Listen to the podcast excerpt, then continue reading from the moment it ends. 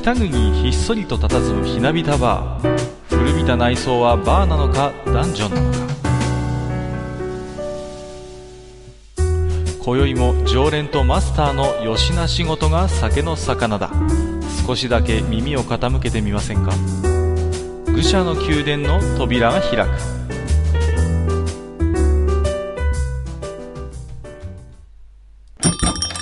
いやいやマスター今日も来ましたよ。はい、いらっしゃいませ。どうも。うんなんだかねあのー台風が近づいてるっていうことでねそうですね。なんかやたらフラフラした台風がうね。ん本当になんだか今年は随分北海道の方もね大変だなと思ってねいや、もう当たり年ですよ。本当にね 本当にうん次から次へといやーねこんな年もね本当にねあまりないかなと思うんですけれどもまああのー今日ねたまたまニュース見,、見てましたらねはいはい。えっ、と築地がねあの東京の、うん、築地市場が豊洲に移る移らないっていうんでね、まあ、とりあえず延期しますなんていう話がね、今日出てたんですけれども、うん。あのー実はですね、私、築地で結構長い間バイトしてたことがあるんですよ。ばっかいろいろやってるね。そうなんです。いろいろやってるんですよ。はいそう。でね、あのー学生時代なんですけどね、うん。あの、朝4時ぐらいから働き始めて、はいはい。で、終わるのがね、10時過ぎぐらいなんですよ。ああ、やば、早いんだ。うん。でね、築地のバイトのいいところは、はいもうね、あの、取っ払いなんですよ。毎日そうそうそう、毎日現金でくれるんですよ。はいはいはだから、まああのーなんていうんですか、まあ、大学生の頃ですから、い。うん。えっ、と、1元2元入れなかったら、まあ普通に午後から大学行けちゃったりするもんですからね。ああ、なるほどうんうんね。うん。だから割と融通が利くし、うん現金っていうのはやっぱ嬉しいじゃないですか。そうですね。そう。でね、結構、そういう感じで、もうその日のうちにパチンコで吸っちゃうようなおじさんたちに混じってバイトしてたんですよ。はいはいはい。うん。んで、なんだかね、その、まあ、築地がね、老朽化してるっていうのは確かに、僕がね、バイトしてた頃もそうでしたから、やっぱりそれはそれでね、うん、その通りなんだろうなとは思うんですけれども、うん。まあ、ただね、やっぱり豊洲にいろんな問題があるっていうんでね、うん。まあ、ちらっといろいろ見たところによると、はいまあ、僕ね、あの、築地で、あの、マスター、ターレってわかりますかね？ターレって言うと、あの、一人乗りの、そうそうそうそう。あの、立って乗るやつですよね。そうです。立って乗るあの電気自動車みたいな、大きな。輪っかがちょうどハンドルみたいになってて、うんうん。あれをぐりぐり動かして、あのまあ、搬入、搬出するんですよ。はい。で、僕はメインでそれをやってたんでね、うん。うん、ターレを築地で運転してたんですけれども、すごいですね。そうそうそうそう。あれね、あの免許が必要なんですけど、はい。あの、孤独なんですよ。はいはい。小型特殊ね。そうそうそう。小型特殊。で、僕ね、普通免許取る前に、うんあのー築地でバイトするために孤独を最初に取ったんで、う そうそうそう。だから、いまだにあのーフルビッターになれる権利があるんですよ。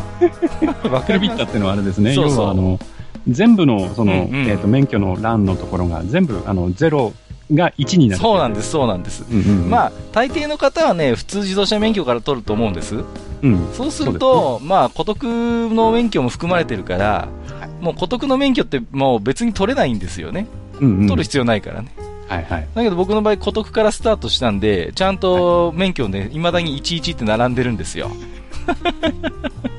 それまたすごい話ですよいね。やーね、うん、じゃあフルビッターになるのかって言われたらそんなつもりも全然ないんですけれども、はい。まああのーそんなこんなでね、ターレの運転の経験があるもんですから、あのー豊洲のなんかこう、なんていうんですかね、あの、建物の構造みたいなのも見ますとね、うんうん。なかなかね、ターレでね、行き来するにはね、R がきついような場所もあったりね、うんうんううん。ん、あとは、トラックの荷下ろしもなんだか、あの、縦下ろしって言うんですけど、一番後ろの扉をね、開けて、あの、下ろすのが前提の構造になってるっていうんでね。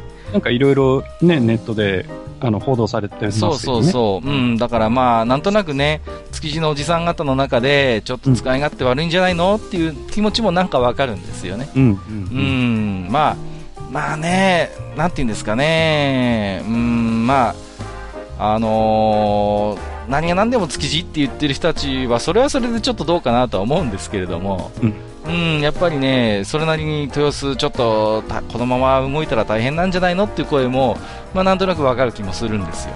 ただね、あの、はい僕はあの、技術屋なんでね、え思うんですけど、あの、そういう施設を作る前ってえ、うん。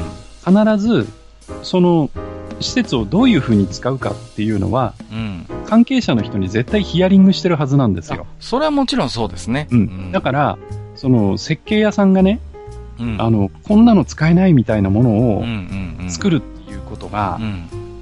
そんなにそんなにそのう、ん。まあ、1個2個は確かにあるかもしれないんだけどうん、うんうん。その、あれもこれもって、今ものすごく指摘をいろんなところでされてるけれどもうん、うん。本当にそうなのかなっていうのがね、僕としてはちょっと疑問だったりするんですよね。一つね、あの、多分本音としてあるのは、うん。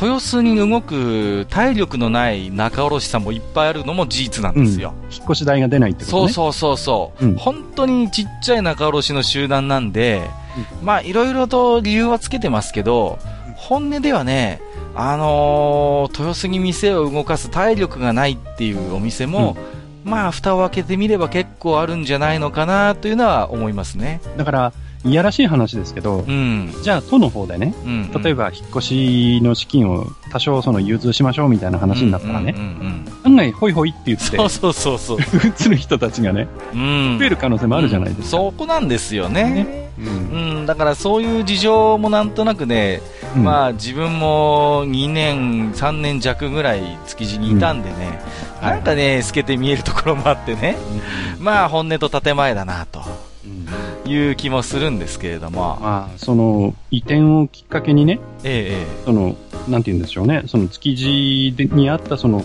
仲卸とかそういう文化がね、うんうん。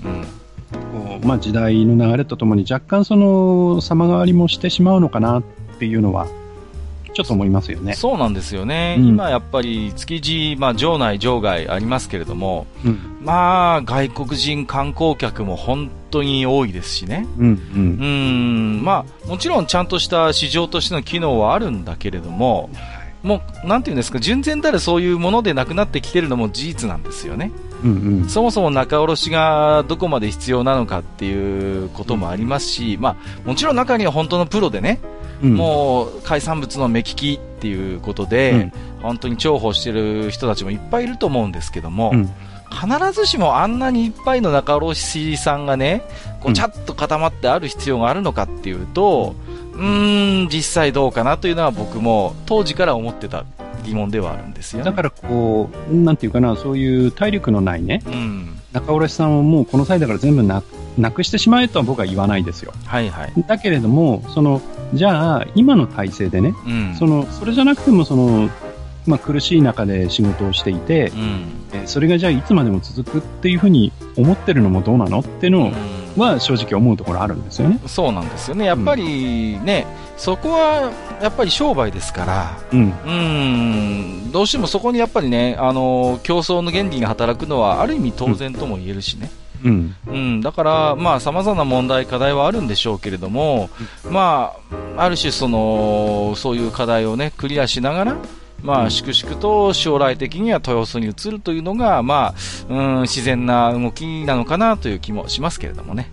はい。あれですよ、あの、式年遷宮みたいにさ、あの築地とさ、豊洲で行ったり来たりすればいいじゃん。ああ、そうすれば、ものすごいあれですね、体力のない会社は淘汰されるなり、合併するなりで、どんどんどんどん あるかもしれませんけれども、えーと、そんなね、えーと、はいお話もありましたけれども、うん。えーと、今日はね、またあのーいっぱいね、リスナーさんから置き手紙が届いているようなのほんで、といっぱいいただいてますよそうね。なんですよ。なんかね、回を重ねるたびに、あの、増えてる気がしてね、ありがたいですよね。いやー本当に、なので、えーそれをね、えーご紹介しつつ、今日はマスターとおしゃべりしていきたいと思ってましたので、はい、わかりました。は本日もよろしくお願いいたします。い、こちらこそよろしくお願いします。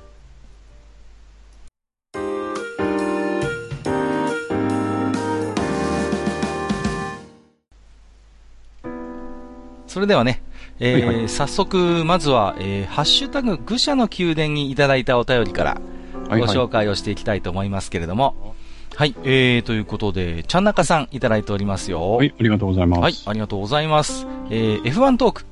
ご迷惑でなければお声掛けくださいませ。お客様モードでふざけずにちゃんとします。鼻息ふんふんということでいただいてまして。いやいやいやいや。ちゃんなかさんでしたらね、別にお客様モードとかそんなね。そうそうそうそう。かしこまらなくていいですよ。そうなんですよ。ね。なんかね、このことについてね、他のポッドキャストでちゃんなかさんを話されてましてね。はいはい。どうも、あの、愚者の宮殿はね、敷居が高いと。もう、賢のふりしてね、やんなきゃダメだみたいなこと言っててね。全然そんなことないですからね。全然そんなことないですから、ない。本当にお気軽にね、もう来てやったぜぐらいの勢いで。そうそうそううん。でね、まあ実はちゃんなかさんとは少し個人的にもお話しさせていただいてましてね。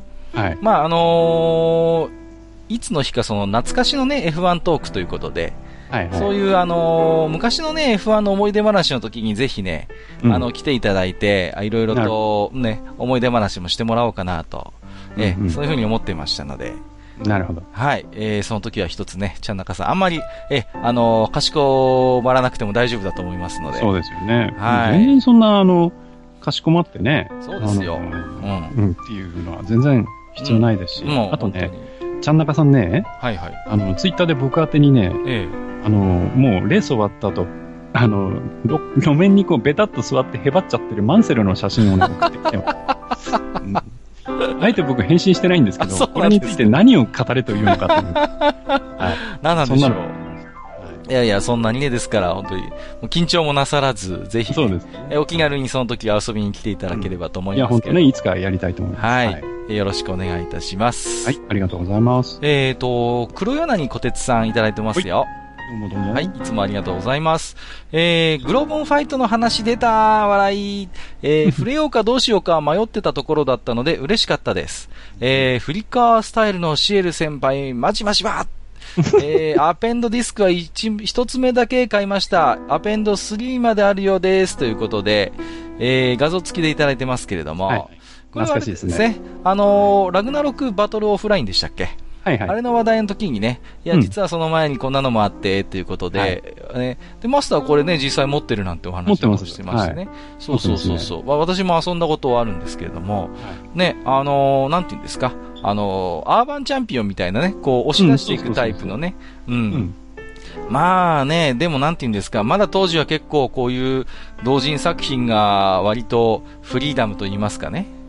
うん、割と、まあ、18金ゲームのキャラクターなんかを、まあ、おそらく許可も取ってないんでしょうけれども、はい、ね、あのー、登場させてね、ワイワイバトルロイヤル方式で遊ぶっていうね、まあ、そういうなんかこう、フリーダムだった頃の同人のいい、いい頃のね、なんかこう空気を感じさせるソフトですけれどもね。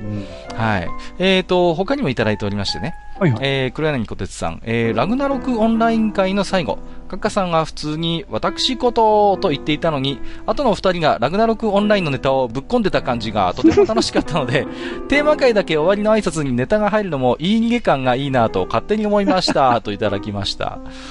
もうね、そうそう、普通に終わるかと思ったら終わらせてくれないんだもん。もうね、はいはいあのね、私大体ね、なんとなく定番で、私こと、かっかとって言っていつも締めの挨拶にしてるんですけども。そうですね。はい。うん。あのなんだかいろいろね、ぶっ込んでくるんで 私が突っ込む間もなくこう、収録が終わっていくというね。もう本当にまさにいい逃げ感という感じがしますけれどもね。まあ、たまにね、そういうぶっ込みもね、したくなるんですよね。ちょっと僕も今度考えようかな。なんか入れてみようかな。えっ、ー、と、もう一通いただいてまして。はい。えっ、ー、と、時代小説、えー、佐伯康秀さんはありでしたか、えー、うん、初期の作品群は他の時代小説作者の手法を取り入れながら模索したかのようで荒削りだと感じましたが、最近完結した居眠りネは違和感なく読めました。えー、藤沢周平の作品は主人公は報われない話が多くて精神的にきついです。ということで。うんうんいただいてまして、えーとですね、まあ、私、書店もやってるんでいろいろわかるんですけども、はい。5、6年前ぐらいからね、あのー、時代小説ブームみたいなのがありましてね。あそうなんですか、うん、うん、結構ね、中高年の方に、あのー、よく売れるんですよね、時代小説が。ね、で、うん、その中心にいるのがまさにこの佐伯康秀さんという方で、この方はとにかくね、筆が早いんですよ。もうね、月にね、2、3冊ぐらいのペースで、早い時は。あのー、ね、そうそうそう、文庫の書き下ろしの時代小説を出されてたイメージがありましてね。はいはい、まあ、なかなか人気のある方で、うん、私もね、もちろん、あの、読んだこともあるんですけれども、はい、うん、あのですね、あの、まあ、口の悪い言い方をするとね、時代小説、うん、最近の時代小説を大人のライトノベルっていう言い方をする人もいるんですよね。ああ、なるほど。割とこう、うん、なんていう定型のものはカチッとしてて、うん、うん、なんていうのかな、こう時代劇のいわゆるこう情けの世界というか、はい、うんうん。ある種のそういうフォーム的なものがね、ある程度かっちりしていて、その中でいろんな物語を見せるっていう手法が、うん、最近は確立してるのかなと。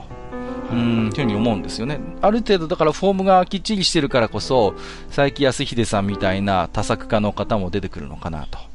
うん、はい、そういう印象もあるんですよね。うん、で、ね、黒柳小鉄さん結構読んでらっしゃるのかなと思うんですけれども、まあ私自身としてはこの佐伯康秀さんは、うん、ありかなと思ってますね。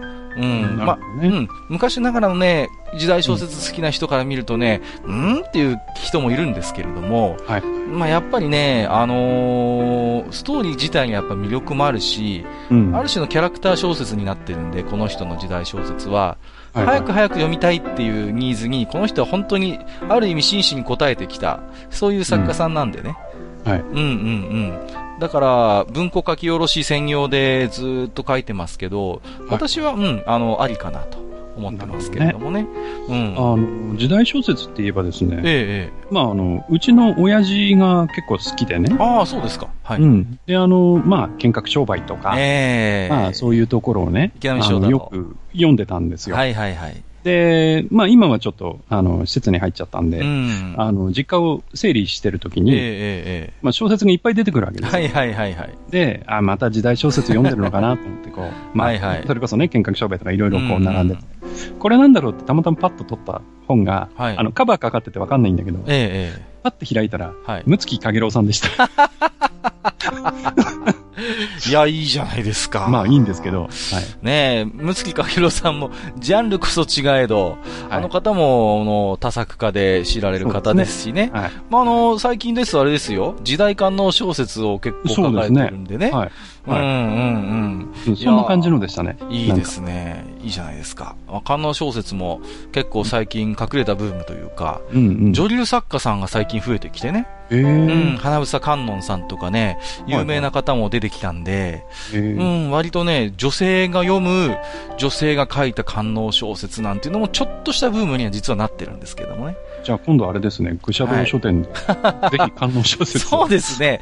私結構観音小説読むんで、実は。はい、あのー、今度じゃあぜひ取り上げたいと思うんで、うん、その時はまた、えー、ね、倉に小鉄さんにもいろいろコメントをいただけたらいいなと思いますけども、はい、えっ、ー、と、最後に画像付きでもう一ついただいてまして、うん、えー、シンゴジラ、被害者の会に入会させていただきたく、置き手紙いたします。えー、理系女子が出れたら可愛さ100倍、元科学専攻を語るということで、えっ、と、東方シネマの版権のね、写真付きで、はいはい、送っていただきましたけれども、うんね、結構リスナーさんでもやっぱりシンゴジラ、ね、うん、ご覧になっている方もいらっしゃるなということで。あの、あの、出れた理系女子っていうのは彼女の、彼女のことね。そうですね。ええー、あの方だと思います。結構今、ね、ツイッター周りでもイラスト描かれたりとか、ちょっとしたね、ねあのーうん、プチバズみたいな感じになっててね、ね。あの、当惑してる本人がまた可愛いというね。うんうんうん、え えー、まあ、本当になんて言うんですかね、ああいう、こう、理系女子、ドライな感じの理系女子っていうのが、時折見せるね、はい、そういう可愛い感じというかね、うん、そういうのはなかなか確かにいいなと思うんですけれどもね。柳小鉄さんが科学、化学の専攻だったっていうのはね、うん。はい、僕と同じですね。あ、マスターもそうなんですか、はい、僕も化学上がりなので。へえ、理系とは聞いてましたけれども。はい。私もね、全然信用されないんですけど、一応生物なんですよ。生本先行なんですけれど。まあ、受けたまっておきましょう。で、はい、ほんとね、誰に喋ってもお前は文系だろって言われるんですけど、うん、一応私もね、理系の学部を出てるはずなんですけども、はい、はい、うん、全く信用されないということで、まあ、それはいいんですけれども。仕方ないね。えっ と、黒柳さん、えっ、ー、と、いろいろいただきまして、ありがとうございました。はい、ありがとうございます。またよろしくお願いいたします。はい、えー、木蓮さんいただいてますよ。ありがとうございます。えー、MMORPG 談が盛り上がってますね。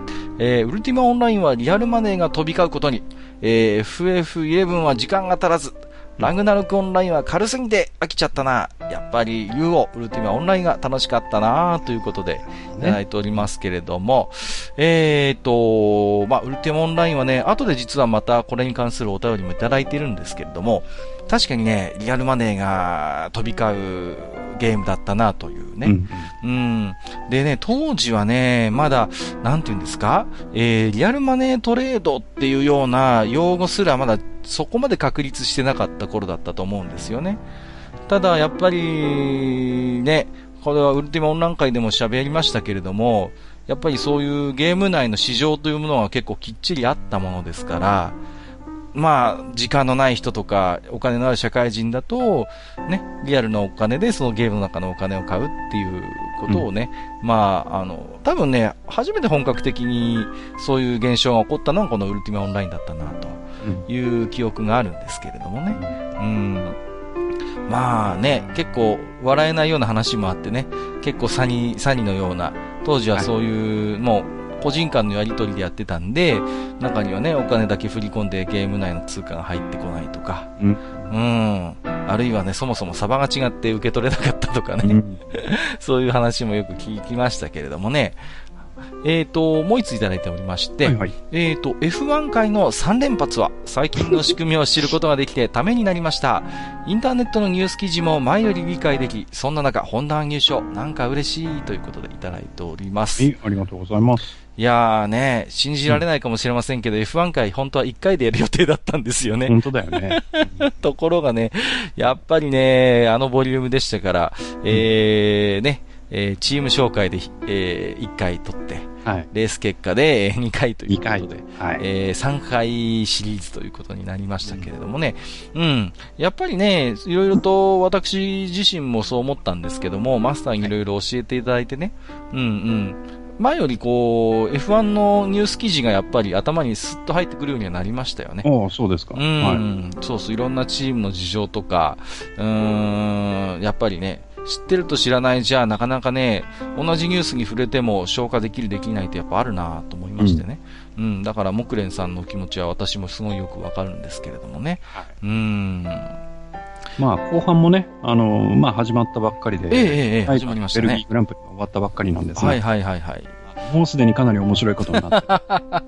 こりゃね、今のうちにあれですけど、後半戦もね、3回シリーズぐらいになっちゃうんじゃないかなという気もしてるんですけれども、またその時をね、楽しみにしたいと思いますけれどもね。そうですね。またやりたいと思います。はい。木蓮さん、はい、ありがとうございました。ありがとうございます。えー、狭間ゆうちさんいただいておりますよ。はい。ありがとうございます。36回拝聴ゲームのエンディング曲は、ゲームの内容に対する満足感も作用して、より印象的になる感じがしますね。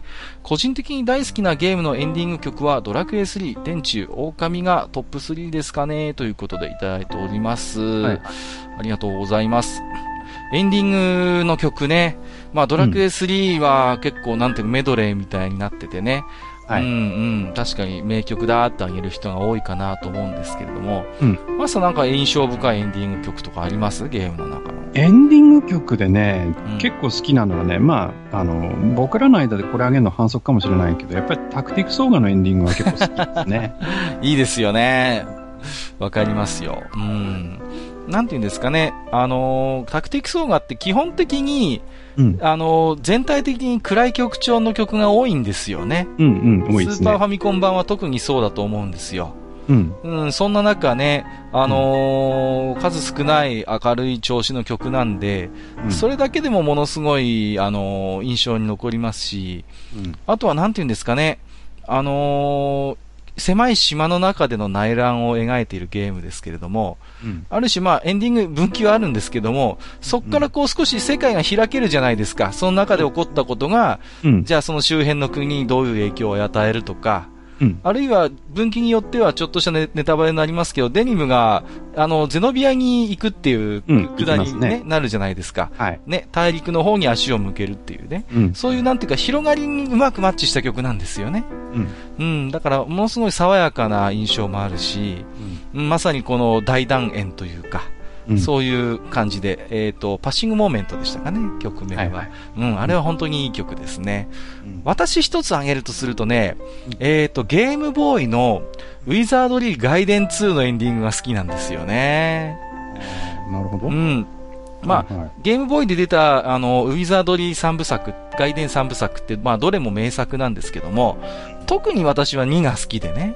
うん、うん。ゲーム自体もすごい面白いですし、あとはその、エンディングがね、やっぱりね、メドレーになってるんですよ。うん、ゲーム内のいろんな曲、戦あのフィールド曲っていうか、その城の曲とか、はいはい、あの戦闘曲、あとラスボスの曲なんかも入ってて、うん、憎いのが、あのね、えっ、ー、とこれラスボスの曲なんですけど、ゲームボーイのウィザードリーガイデン1の曲がね、織り込まれてたりするんですよ。ああ、なるほどね。そう、それが憎いなと思ってね。うん、だからもうすぐだからエンディング曲で、まあ僕もタクティクスオーが大好きなんですけども、うん、一つ挙げるとするならばやっぱゲームボーイ版ウィザードリーガイデン2かなと。僕は思いますけれどもね。はい。まあ、皆さんからもね、思い出深いゲームのエンディング曲教えていただければなと思いますけれども。ね、はい。えっ、ー、と、もう一つ、狭間ゆうちさんいただいておりまして、えー、あとは、俺も神宮寺三郎シリーズ好きなので話題に出て嬉しかった笑い、えー、最近ゲームに限らずドラマや、えーと、漫画、映画でもハードボイルドものが少ないのが寂しい。えー、アドベンチャーゲームも、えー、好きですが、サウンドノベルも好きなので、音切り層から始まり、かまいたちの夜、エトセトラの話も聞いてみたいということでいただいております。はい、ありがとうございます。確かになんか硬派な雰囲気のゲームって、なんかこう、うん、たまたまちょっと知らないだけかもしれませんけれども、うん、確かに少ないような気もするんですよね。そうですね。うん。ハードなものっていうと、まあ、神宮寺はそうでしょうけど。まあ、そうですね。うん、あとは、うん、スナッチャーとかもまたちょっと違うしね。まあ、でもあれはあれで、まあ、そっちに入れていいのかな。うん。まあね、原作ものだとまたちょっと変わってくるんでしょうけどもね。はい。はい、まあ、あの、PC エンジンで出てたコブラとか、はい。あれはあれでやっぱり、まあ原作の雰囲気がもともとそうだから、うん、あれなんでしょうけれども、うん、ん、神宮寺三郎だとね、やっぱりあのくっつくんだかくっつかないんだかわかんないあの、助手の陽子さんっていうのが、はいはい、やっぱ名物でいらっしゃいましてね。うん。大人の恋愛みたいな感じでね、ちょっと心。さらわれたこともあったよね。ありますあります。ね、さらわれて、うん、うん、それを神宮寺三郎が助けに行くっていうくだりのある、うん、あの、作品もありますけれどもね。うん、そういう、そういう時でもくっつかないしね。うんうん。うん。あるいはなんかこう、ね、陽子と喧嘩して、神宮寺三郎がなんかちょっと拗ねてるとこからスタートするような 作品もあったように思うんですけれども、はい、なんかちょっと大人の恋愛みたいなね、うん、くっつくんだかくっつかないんだかわかんないっていう、そういう、うん、ああいうこう、ものもいいなっていうね、はい、気がするんでね。神宮寺三郎も最近なかなか最新作が出ないので、やきもきしてるんですけど、僕は必ずやるんですけどね。うん、うん、そうですね。確かにハードボイルドものは少ないなという印象はありますね。うん、アドベンチャーゲームについてはね、これは、はい、実際私もいつかは愚者級でややりたいなと思ってるんですよね。うん、うん、その構造とかも含めて、うん。あとはやっぱりね、アドベンチャーゲームのシステム論をするんだったら、やっぱりエロゲの話も、あのー、絡めないと多分できない。うん、まあ、エロゲの影響で、一般ゲームのそういうものも、あのー、影響を受けてるものもありますんでね。うんうんうん。ちょうどその辺もね、絡めて、一回語ってみたいなと思ってましたんで。まあ、アドベンチャーゲームはね、あのー、やっぱり画面の動きとか、その、えっ、ー、と、リアルタイムでのそのやりとりっていうのが少ないので、はいはい。あ結構古くからある、その、ゲームのジャンルなんですよね。そうですね、これ自体は。うん、だから本当にその8ビットのマイコン時代からアドベンチャーゲームってのがあって、ミステリーハウスとかいろいろあったんだけど、うん、だから、ね、歴史はすごく古いので。そうですね。うん、惑星メフィウスとかね。また古いとこ行きましたね、うん、僕もサラダの国のトマト姫は最初パソコンでやりましたからね。はい。まあ、あの、ファミコンの。タッチバカよねですね。そうそうそうそう、はい、知ってますね。そうそう、あのー、結構ね、あのーファミコンがオリジナルだと思ってる方いらっしゃいますけど、そんなことないですからね。はい。うん。いろいろとね、語れることもあるかなと思いますので、はい。えー、ということで、えー、ありがとうございました。また、えー、コメント寄せていただければと思います。ね、えーと、次に、えーと、弾劾ゼッパーさん。はい。いただいてますね。えーと、内月3年、揺らし8年、聞かねばということで、これわかりますかね？これ、これね、あの、説明するとですね。ピンボールでしょ？そうそうそう。ね、あの、ピンボールなんですけど、うん、えっ、ー、と、まあ、前の、んと、お便り会だったかな、なんかの時に、あの、僕があの、えっ、ー、と、ラッパデリックっていう、うんうん、あの、CD が出てるんですっていう話をしたと思うんですよね。はいはいはい、あの、えっ、ー、と、デコのサウンドチームの人たちがゲーマデリックっていうユニットを作っていて、その人たちが作ったラッパデリックっていうアルバムがあるって話をしたんだけど、うん、その中にダンスでピンボールっていうピンボールのメロディーを使った曲があるんですよ。ほう。うん。ですごくご機嫌な曲で僕大好きな曲なんですけど、うん、その中に出てくるセリフなんですよね。そうなんですか ?3 年揺らし8年っていうのずっと出てくるんですよ。へー。あ、それは僕知らなかったなはい。で、あの、彼、あの、弾劾ゼッパ君はですね、実は僕の後輩で、ええやる後輩なんですよ。はいはい、おっしゃってましたね。はい。あのー、彼はこの、えっ、ー、と、まあ、ラッパデリックっていうアルバムがすごい大好きで、うんうんうん、子供にも聴かせてるっていうちょっとおかしいやつなんで。すごいですね。で、まあ、それで、まあ、ピンボールの話をちょっとしたよっていうことを言ったらですね、聞かねばということで。なるほど、そういうことだったんですね。はい。はい。まあ、あのー、ね、実際ピンボールゲームですと、あのー、昔のやつはそんなことなかったですけど、最近のやつはね、揺らしなんかもちゃんと、機能というかね、はい。うん。まあ、もともとリアルのピンボールで、やっぱ揺らしっていうのはテクニックとしてね、そうですね。あの、あるものですから、うん。まあ、そういう意味で言えば、ゲームのシステムに取り入れるのもある意味、まあ、あの、うん、当然といえば当然なのかもしれません、ね、そうですね。あの、ティルトにならない範囲で揺らすっていう。そうそう。あんまりね、そう、極端にやるとダメなんですけど、うん。うん。なんかそういうテクニックもあったなんてことを思い出しましたけれどもね。はい。はい。えー、ということで、長井ゼッパさん、ありがとうございました。えっ、ー、と、ニキさんいただいておりますよ。はい、ありがとうございます。ありがとうございます。えー、愚者の宮殿35回感想。えー、MMO はあまりやっていないので、興味深いお話でした。えー、ゲームのシステム周りを聞いていると、いい意味で JRPG だったんだなって思いました。これ、ラグナルクオンラインのことですかね。はい。はい。えっ、ー、と、あと、タクティクスオーガって厳密な意味でストーリーが完結してない気がするのですが、それは大丈夫ですかね？点々ということで、はい、いただいておりますけれども、これはね、はい、オーガバトルサーガファンならば誰もが心配しているところで。はい、えっ、と、一応ですね、オウガバトルサーガっていうのは全、えっ、ー、と、8作っていうことでしたかね。うん、エピソード全部で8ぐらいで、タクティクスオウガがそのうちの7番目ぐらいだったかなと思って記憶してますけれども、ね、まあ、壮大な一つそういうサーガというものがあるという一応構造になっていて、その中の、まあ、個々のエピソードが例えば伝説のオウガバトルであり、タクティクスオウガなわけですから、まあ当然そういう意味で言えば全然ストーリーとしては完結していないというのは確かにその通りなんですけれどもね。うん、うん。まあね、最近の松野さんの動向を見てますとね、何かこう、サイ・ゲームスでなんか、あの、ソシャゲを作るということでね、うん、うん、なんか話題になってましたけれどもね、うん、やっぱりそういうのを見ると、まあ、それはそれで結構なんだけども、うん、えー、ちょっとオーガバトルの方はどうなんですかねというのは。誰もちょっと思う、まあ、オーガバトルのね、サーガについては、えー、えー、まあ、全体像はね、おそらく松野さんの頭の中にしかないと思うんですけど、これあれですよね、あの、マスターは確か、ある意味当人に直で聞いたこともあるという。あ、あの、まあ、僕が直接ってわけではないですけど、はいはいはい。あの、僕が参加してたまあ、同人誌があって、うんうんうん、で、その同人誌の中で、まあ、あれはまだニフティ時代ですけど、はいはいはい、えー、その、えー、メンバーの一人が、まあ、松野さんとやり取りをして、うんうんうん、まあ、まあ、インタビューのような構成にしてね。はいはいはいはい。で、えー、まあ、その当時はまだ、えー、オーガバトル64が出てなくて、うんうんうん、えー、タクティクス、えー、伝説のオーガバトルと、えー、タクティクスオーガが出た段階なんですけど、うんうんえー、続編のストーリー展開はこういう風なものを考えてましたっていうのを、うんうん、えー、公開してるんですよね。なるほど、なるほど。うん。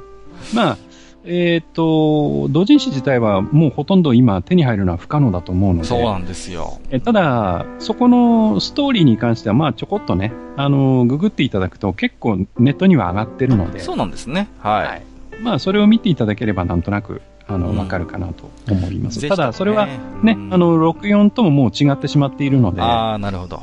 うん。どれが静止ってことももう言えないとは思うんだけどね。ファイブスターストーリーズみたいな感じになってますけどね。はい。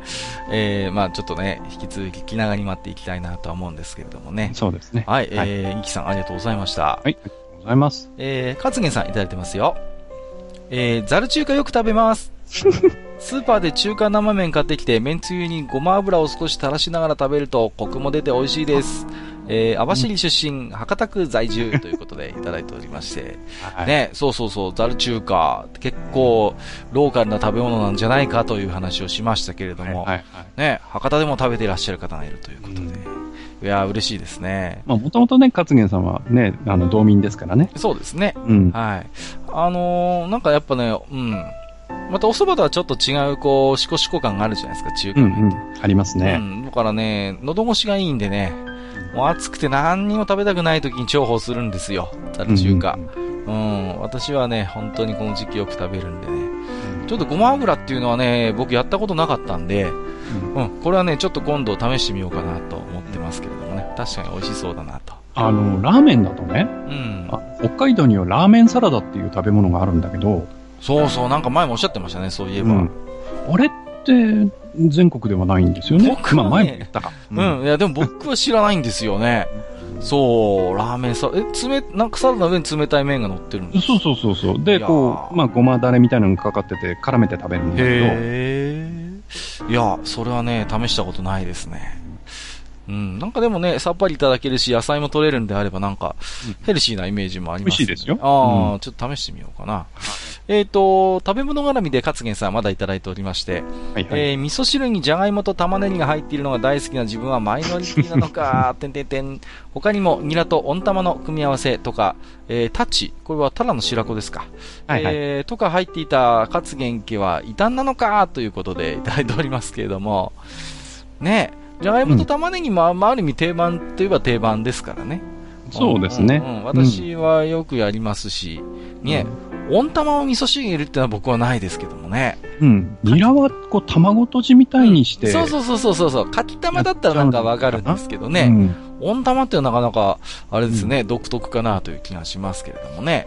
タチっていうのはそっちでは食べないのかな？いや、こっちにもありますよ。あのー、天ぷらにしたりとかね。ああ、あのね、なんていうのかな、菊綿って言ったりするんですよね、こっちの方だとね。ああ、なるほど。たら菊とか菊綿って言って。はい。でね、味噌汁には入れないですね。お吸い物にはします。お吸い物ですね。そう。うん。うん、お吸い物こ。っちでもね、お吸い物が多いかな。うん。にしてね、食べることは食べますよ、これはね。はい。うんうんうん。しててね。でも美味しいんですよね。美味しいですよ。コクが出てね、美味しいですけれども。タチって言うんですか？うん。へ立ちって僕、ね、立ちって言うんですね。うん。へえ、口の方だと菊綿だな。多分同じものだと思いますけれども。うんうん、えっ、ー、と、まだいただいておりましてね、勝元さん。えー、縁日の定番、フレンチ、フレンチドッグの、えー、砂糖まぶし。全国でも道東地方しか食べれないレアなものが、埴輪さんのおかげで全国区にということで。これね、いやー、本当に全然知らなくってね。美味しいんですよ、これ。うん、しょっぱいのか甘いのかよくわかんないっていうね。甘いんですよ。甘いんですよね。重いし、美味しいですよ。うん、ね。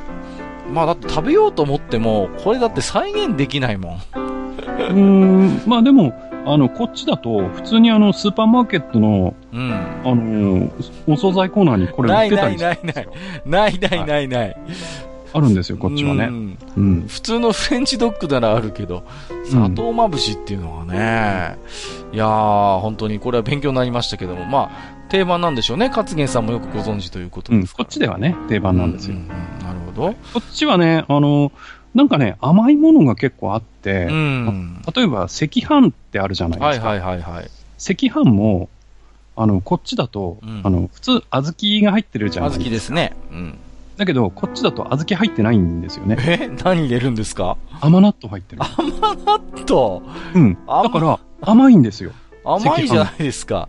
せ甘い赤飯なんです。えー、えー、それってごま塩かけて食べるんですか？ごま塩かけて食べる。あ、それまあ、そのまんまの人もいるけど。へえー。あ、そうですか。うん、こっちね、意外とね、どういうわけか、そういう甘い食べ物がありますね。多いですね、確かに。だから、あの、おにぎりなんてね、あるじゃないですか。赤飯のおにぎりとかがあって、で、その赤飯のおにぎりの中には甘納豆の、あの、お大きい、えー、甘納豆が入ってて、ビビるわ。甘いおにぎりだったりするんですよ。ビビるわ、それ、コンビニで買ってそれ入ってたら。はいうん、へえ、なるほどね。勝元さんですね、食べ物ネタが多いですね。最後の一通も食べ物ネタですよ。はい、はい、えー、北海道から福岡に来てびっくりした夜店。えー、鮎の塩焼き、えー、箸巻き？これは、お好み焼きを箸にスティック状に巻いてある。あ、はいはいはい、はい、えー、じゃがバター、えー、かっこマーガリン。えー、特にじゃがバターは北海道名物って店に書いてるけど、北海道では見たことないとかって書いてますけれども。へじゃがバターはあんまりないかもね、こっちああ、そうですか。なんか北海道ってイメージありますけどね。うん、なんか、ほら、北海道ポテトとかっていうポテトチップスもあるじゃないですか。はいはい、はい、あれでじゃがバター味とかあるからさ、北海道の人みんなじゃがバター食べてんだなってあの、こっちだと、あの、峠とかに行くと、うん、あの、揚げ芋っていうのがあったりします、ね、ああ、なんかそれね、県民賞で見たことあるわ。はい。うん。なんかあれでしょ？あれも、なんかあの、ホットケーキミックスみたいな生地で、こう、そうそうそうそう。だから、じゃがいもに ホットケーキミックスの生地みたいなのをつけてあげちゃう。何かとあれですね、ホケミの生地使うね。そうですね。でね、揚げ芋はね、それがね、うん。こう割り箸に刺さって、2個3個刺さって売ってたりするんで、結構お腹いっぱいになるんですよ、ねうん、いや、だって相当ボリューミーでしょ、それは。うん。ああ。それだけでもうお腹いっぱいになっちゃいそうだな。はい。お、ちょっとお菓子という、おなんていうんですか、言うにはちょっとだいぶ重いなという印象もありますけれどもね。ねへえ。鮎の塩焼きとかが並ぶんだ。それはさすがに北海道ではないですね。鮎がいないからね。うん、あ、そ、そもそもね。こっちにはいるけど、うん、でも夜店で見たことはないな。えー、ということで、えー、勝元さん、食べ物ネタ、えー、4連発ということで、えー、はい、ありがとうございました。またよろしくお願いいたします。えっ、ー、と、骨子ライダーさんいただいてますよ。ありがとうございます。はい、えー、ちまちまとタクティクスオーガを進めてます。えー、スキルレベルが上がると普通に必殺技が使えることに軽く感動。えー、スーファミ時代は何やら漢字だらけの名前の必殺技で、覚えさせるまでどの武器の技かもわからず、覚えさせてから使えないことに気づくという悲しい出来事がありました。うんそうですね。スーパーファミコン版の必殺技は確か、あの、死者の宮殿で、ロデリック王に教わるんですけれどもね。うん。うん。そうそう、素手じゃなきゃ使えなかったりとかさ、武器が。ドゴマ派遣ですね。そうそうそう。はい、あれはだから、カノープスが定番なんですけどね。うんうん、弓持たせたカノープスとかだと、バッチリなんですね。あと、アロセールに覚えさせる人も多いのかな。うんうんうん。だからね、あのー、実際ちょっと適性が違ったなんてこともありましたけども、えっ、ー、と、PSP 版ですとね、うん、えっ、と、普通にスキルが上がれば誰でも使えるんで、そういう意味で言えば、まあ、使いやすくなってるんですけれどもね。うんうんうんうん。まあ、僕はね、あの、前にスクリーンショット晒したこともありますけど、はい、あの、フェアリーのストレングスをガンガン上げて、あの、ドゴマ派遣を覚えさせてましたね。面白いことしてますね。うん。まあね、そういう、なんていうんですかね、ちょっと変わったこだわりプレイもできるのが面白いところですけれどもね、うん、はい。えー、ちまちま進めてるということなんでね、はい、今後もちょっと進捗を教えていただければと思います。すね、ありがとうございました。はいえっ、ー、と、しぼさんいただいておりますよ。ありがとうございます。えー、遅ればせながら31回拝聴中。トルネードポテトはこちらでいうカーリーフライでしょうかへえ、芋感がよく味わえるフライですよね。ちなみに、いわゆるフライドポテトはフレンチフライと呼びます。初めて見た時にはどうやって切ってるんだ？と衝撃でした。ということで、そうそう、あのー、ね、お祭りの夜店に最近出てきた、トルネードポテトの話だと思うんですけれどもね。はい、うん。あのー、マストあれですか？最近でもファーストフードとか行くんですか？ファーストフードですか？最近あんまり行ってないかな、うん、俺はいろいろ、ほら、あの、フライドポテトも各社で違ったりするじゃないですか。はいはい、うんうん、うん、若い頃はどこのやつが好きとかありました？えー、っとね、そんなにこだわりはないんですよね。ああ、そうですか。うん、だから、うん、うん、と、案外、マクドナルドとかでも美味しくいただいちゃう人なので。細いやつ。うん。僕はあのね、モスバーガーのあの、ちょっと、あの、太いやつ。はいはい、はい、あれが好きでね。うんうん。そうそうそう。あれ、だから、うん、なんかね、たまにはファーストフードも行きたいなと思った時は、なんか、うん、ね、あの、言ってましたけれどもね。うん。あの、どちらかと太いタイプが好きでしたね。ああ、なるほど。うんうん、結構芋感が味わえる。そうそうそう、芋感がある方が好きなんです。うんうん、でもね、うちの妹とかはね、絶対マックが一番いいとかって言ってね。細いからね。うん、そうそうそう。食べやすいんだよね。うん、あとあの、よくヘリ、ヘリなんですかね。薄くなってしょっぱいやつがあるじゃないですか。あるあるある。あれが好きだとかってね。わかるわかる。それわかるなそうそうそうそう。うんうん、うちの妹ね、なんでもそうなんですよ。あの、かっぱえびせんでもたまにさ、細くてしょっぱいのあるじゃないですか。はいはい、はい、あれも好きなんですよ。うん、だからね、まあ、なんか、うん。気持ちはわかるんですけど、僕はわからんではないですね。うん、そうですね。えっ、ー、と、まだいただいておりまして、しぼさん。はいはい。えー、そしてまさに、りんご飴。えー、幼い頃から憧れながら縁がなく、大学になってから初のりんご飴。期待に胸を弾ませて、りんご部分に歯を立てる。もそり。期待が大きかっただけにその落差たるや、最初で最後のりんご飴となりました。ということで、確かマスターもあんまり、うーん、みたいな話をしてましたっけね。うん、なんかお祭りの定番のような顔をしてますけれども、うん、意外と好き嫌いがはっきりしているというりんご飴ですね。はい、うん。あのー、結構ね、食べたことがないっていう人もいましたね。うん、うんあの、毒々しい赤が何とも言えず、こう、気持ち悪いとかね。そうそうそう。僕は結構ね、あればたまに買って食べちゃうんですけどね、りんご飴。やっぱりね、嫌いな子も結構多いみたいでね。うん、うん、うんうん。ちょっと大きいんだよね。そうそうそう、でかいんですよ。うん、そう。いろんなものをちょこちょこ食べたい派にはなかなかきついかなというね。うんそうなんですよ。うん。あとね、たまにね、割り箸がすげえ適当にぶっ刺さってるやつがあってさ、ボタッと落ちるんだよね。ああ、そっかそっか。で、落ちるとさ、もうベタベタしてるからさ、うん、もう砂とか砂利とかついちゃうわけですよ。もう、もうダメです、ね、もうダメなんですよ。うん、だからね、頼むからリンゴ飴のあの割り箸はね、ちゃんと真ん中に刺していただきたいというのが、たまに食べる人間からの要望ですけれども、えっと、しぼさん、えー、それに関連してね、いただいておりまして、うん、私はリンゴはシャキシャキがいい派です。うん、えー、もさもさ派ならリンゴ飴のリンゴも愛せるかもしれませんね。笑いということで。そうそうそう。リンゴもね、シャキシャキしたのとが好きな人と、もさもさが好きな人いますけれどもね。はい、うん。僕割とね、もさもさ好きなんですよね。あ、そうですか。あんまりこう、なんていう、噛み応えないやつ。うんうんうん。あれ好きですよ、僕は。僕はもさもさだったらジュースにしちゃいたいな。ああ、いいですね。繊維がこう、いい具合になって。はい。あとはね、結構リンゴはこだわりがある人がいて、蜜が入ってる方がいいとか、入ってない方がいいとか。なるほど。ね、そうそうそうそう。うん、ね。あのー、なんて言うんですか？割と、こう、遅くなってくると、蜜入りのリンゴも出てくるじゃないですか。うん、出ますね。うん。あれみんな好きなのかと思ったら結構苦手な人もいてね。うん。うん、入ってない方がいいなんて人もいたいたりするんですけどもね。わからんではないですけどね。うんうんうん。うん、そうそうそう。リンゴ僕結構、子供の頃僕リンゴほんと好きでね。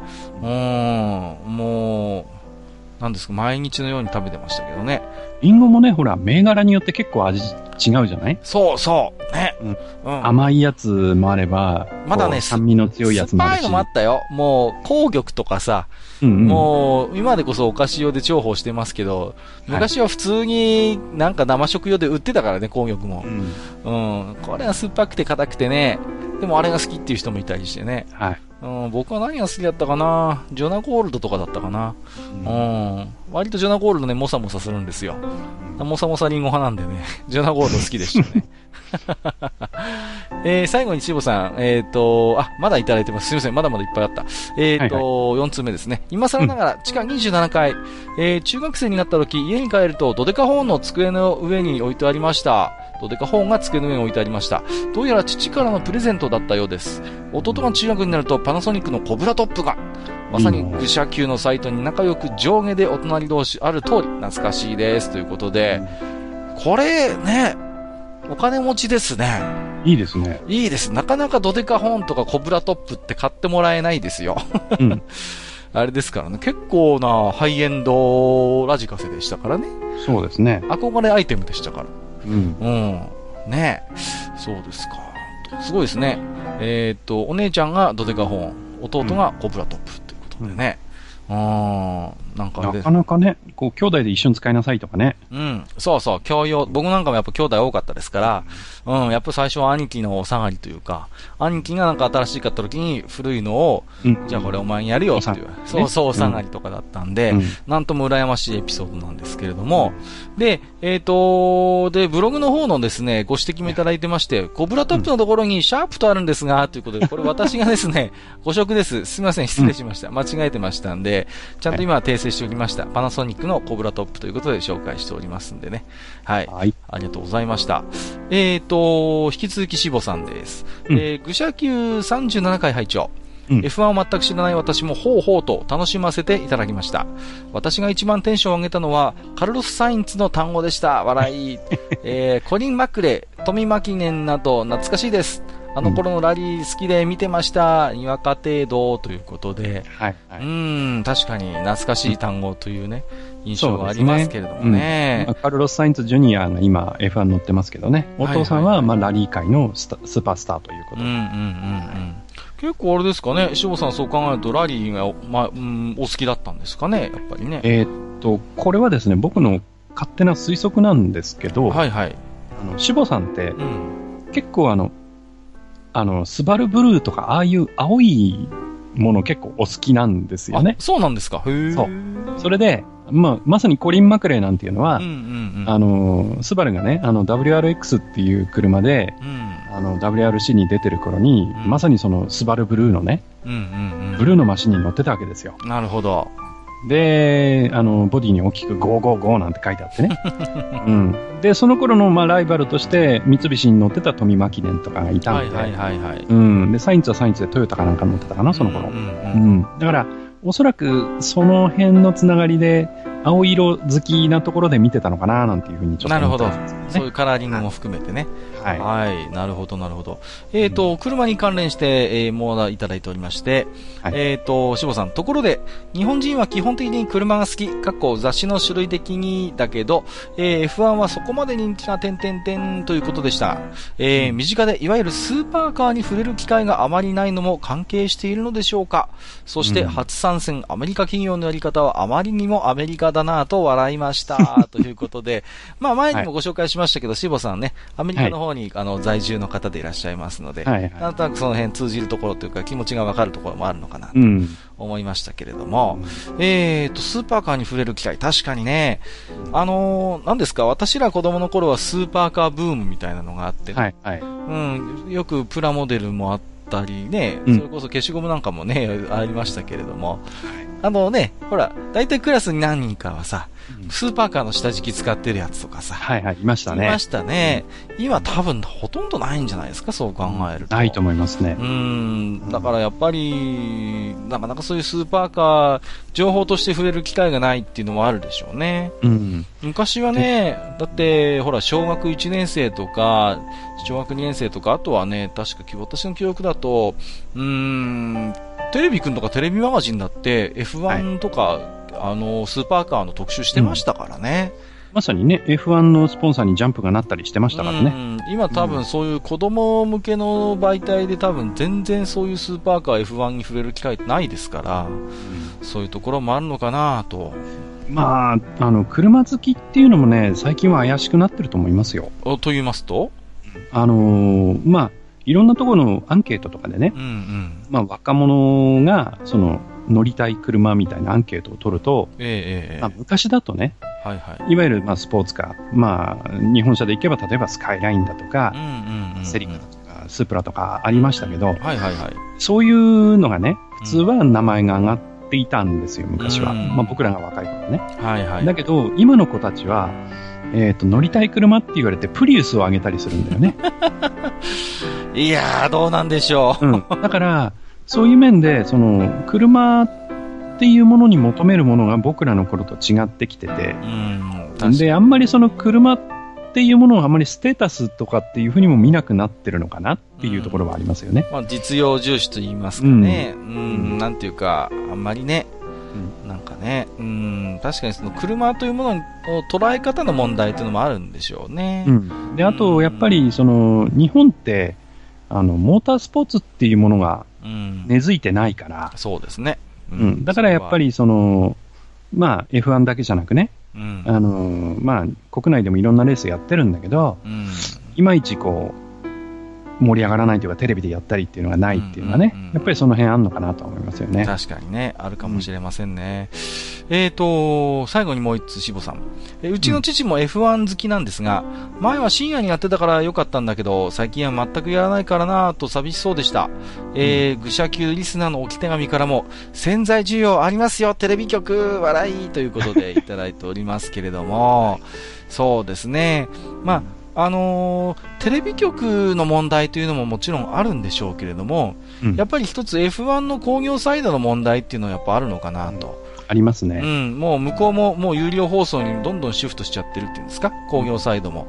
うん、なんかそういう話もね、最近専門誌を見てるとあるようですので、はい、うん、だから、うん、そういう裾野を広げるというよりは、本当に見たい人はお金を払って見てちょうだいっていうスタンスになっちゃってるなというね。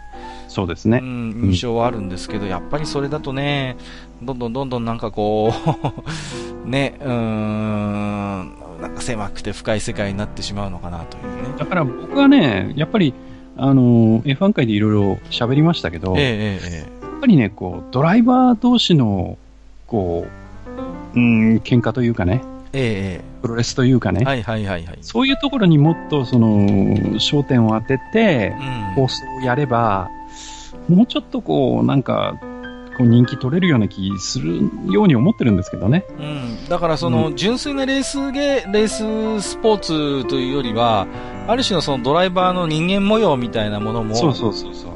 もともとでも F1 ってほら、いつも常日オールマスターもおっしゃってますけど、スポーツ的要素もあれば工業でもあるわけじゃないですか。うん、そうですね。ある種の、うん、そのもう、ね、プロレスとまでは言わないけれども、ある種のイベント的なものであることも、まあ、疑いようのない事実じゃないですか。はい。言ってみれば。うん、だから、ううん。まあ、それが全てだとは言わないけれども、やっぱりそういうチームの中のいろんな事情とか、あとはすごい、やっぱりね、あれだけね、どぎつい個性を持ったドライバーが揃っているわけだからね。そうですね。これを生かさない手はないなというのは僕もその通りだなと思いますよ。うん。今特にね、あの、若手が出てきていろいろやんちゃやってますから。そうそうそう。だから、いろんな構図で切り取れるじゃないですか。そうそうそうね、それこそチーム単位のバトルもあれば、チーム内競争みたいなのもあるじゃないですか。あるいはね、ねあの、うん、若手バーサスベテランみたいな。うんうん。なるか世代交代みたいな。うん、いろんな煽り方できると思うんですけどね。もちろんね、その、メーカー同士の技術競争もあるしね。そうそうそうそう。うん、やっぱりその辺しのに削ってるわけですから、うん、その辺うまいことね、なんか、演出が、うん、できると思うんですけれどもね。はい。ということで、えー、しぼさん、いっぱいいただきまして、ありがとうございました。はい、ありがとうございました。またよろしくお願いいたします。えー、はい。ジンさんいただいておりますよ。ありがとうございます。えー、写真付きでいただきました。えー、アンバサが自販機で売ってたので買ってみた。めっちゃ懐かしかったって、このデザイン。これ今もあるんだね。これね、これ多分でもね、リバイバルだと思いますよ。というああ、うん、そういうことなのか。というのはね、親指の付け根のところにね、1本あたり何キロカロリーっていうカロリー表記が微妙に見えるんですよ。ああ、なるほど、うん、だから。当時はないか。当時ないです。これ絶対当時ないから、うん、やっぱり当時のデザインを復刻したんだと思いますね。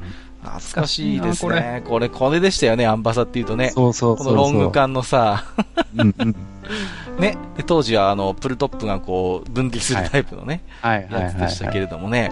飲んだら単にね、カルピスソーダなんですね、そうそうそう。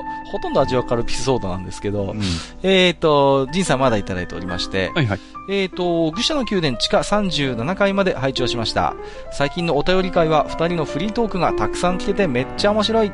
えー、ナムコのマッピーやスカイキッドの音楽めっちゃ好きだな F1 最近見たことないですね。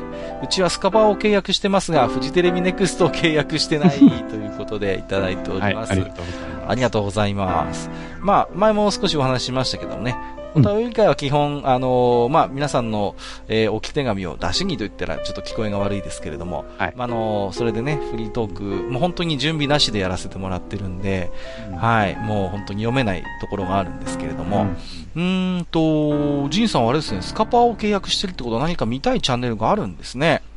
そうでしょうね。何をご覧になってるんでしょうね。ちょっと気になるどっかのおじさんも、こう、時期を限定してスカパーを契約してるっていうのをなんか、ちょっと聞いたことがあるような気がします。僕はね、あのね、ワウワウなんですよ。あ、ワウワウでしたか。ワウワウがね、あのー、あれなんです、テニスの四大大会をやってくれるので、うん、あのー、特に僕、ウィンブルドンが好きなんでね、はい、毎年ウィンブルドンの前に契約して、ウィンブルドンが終わると即解約っていう。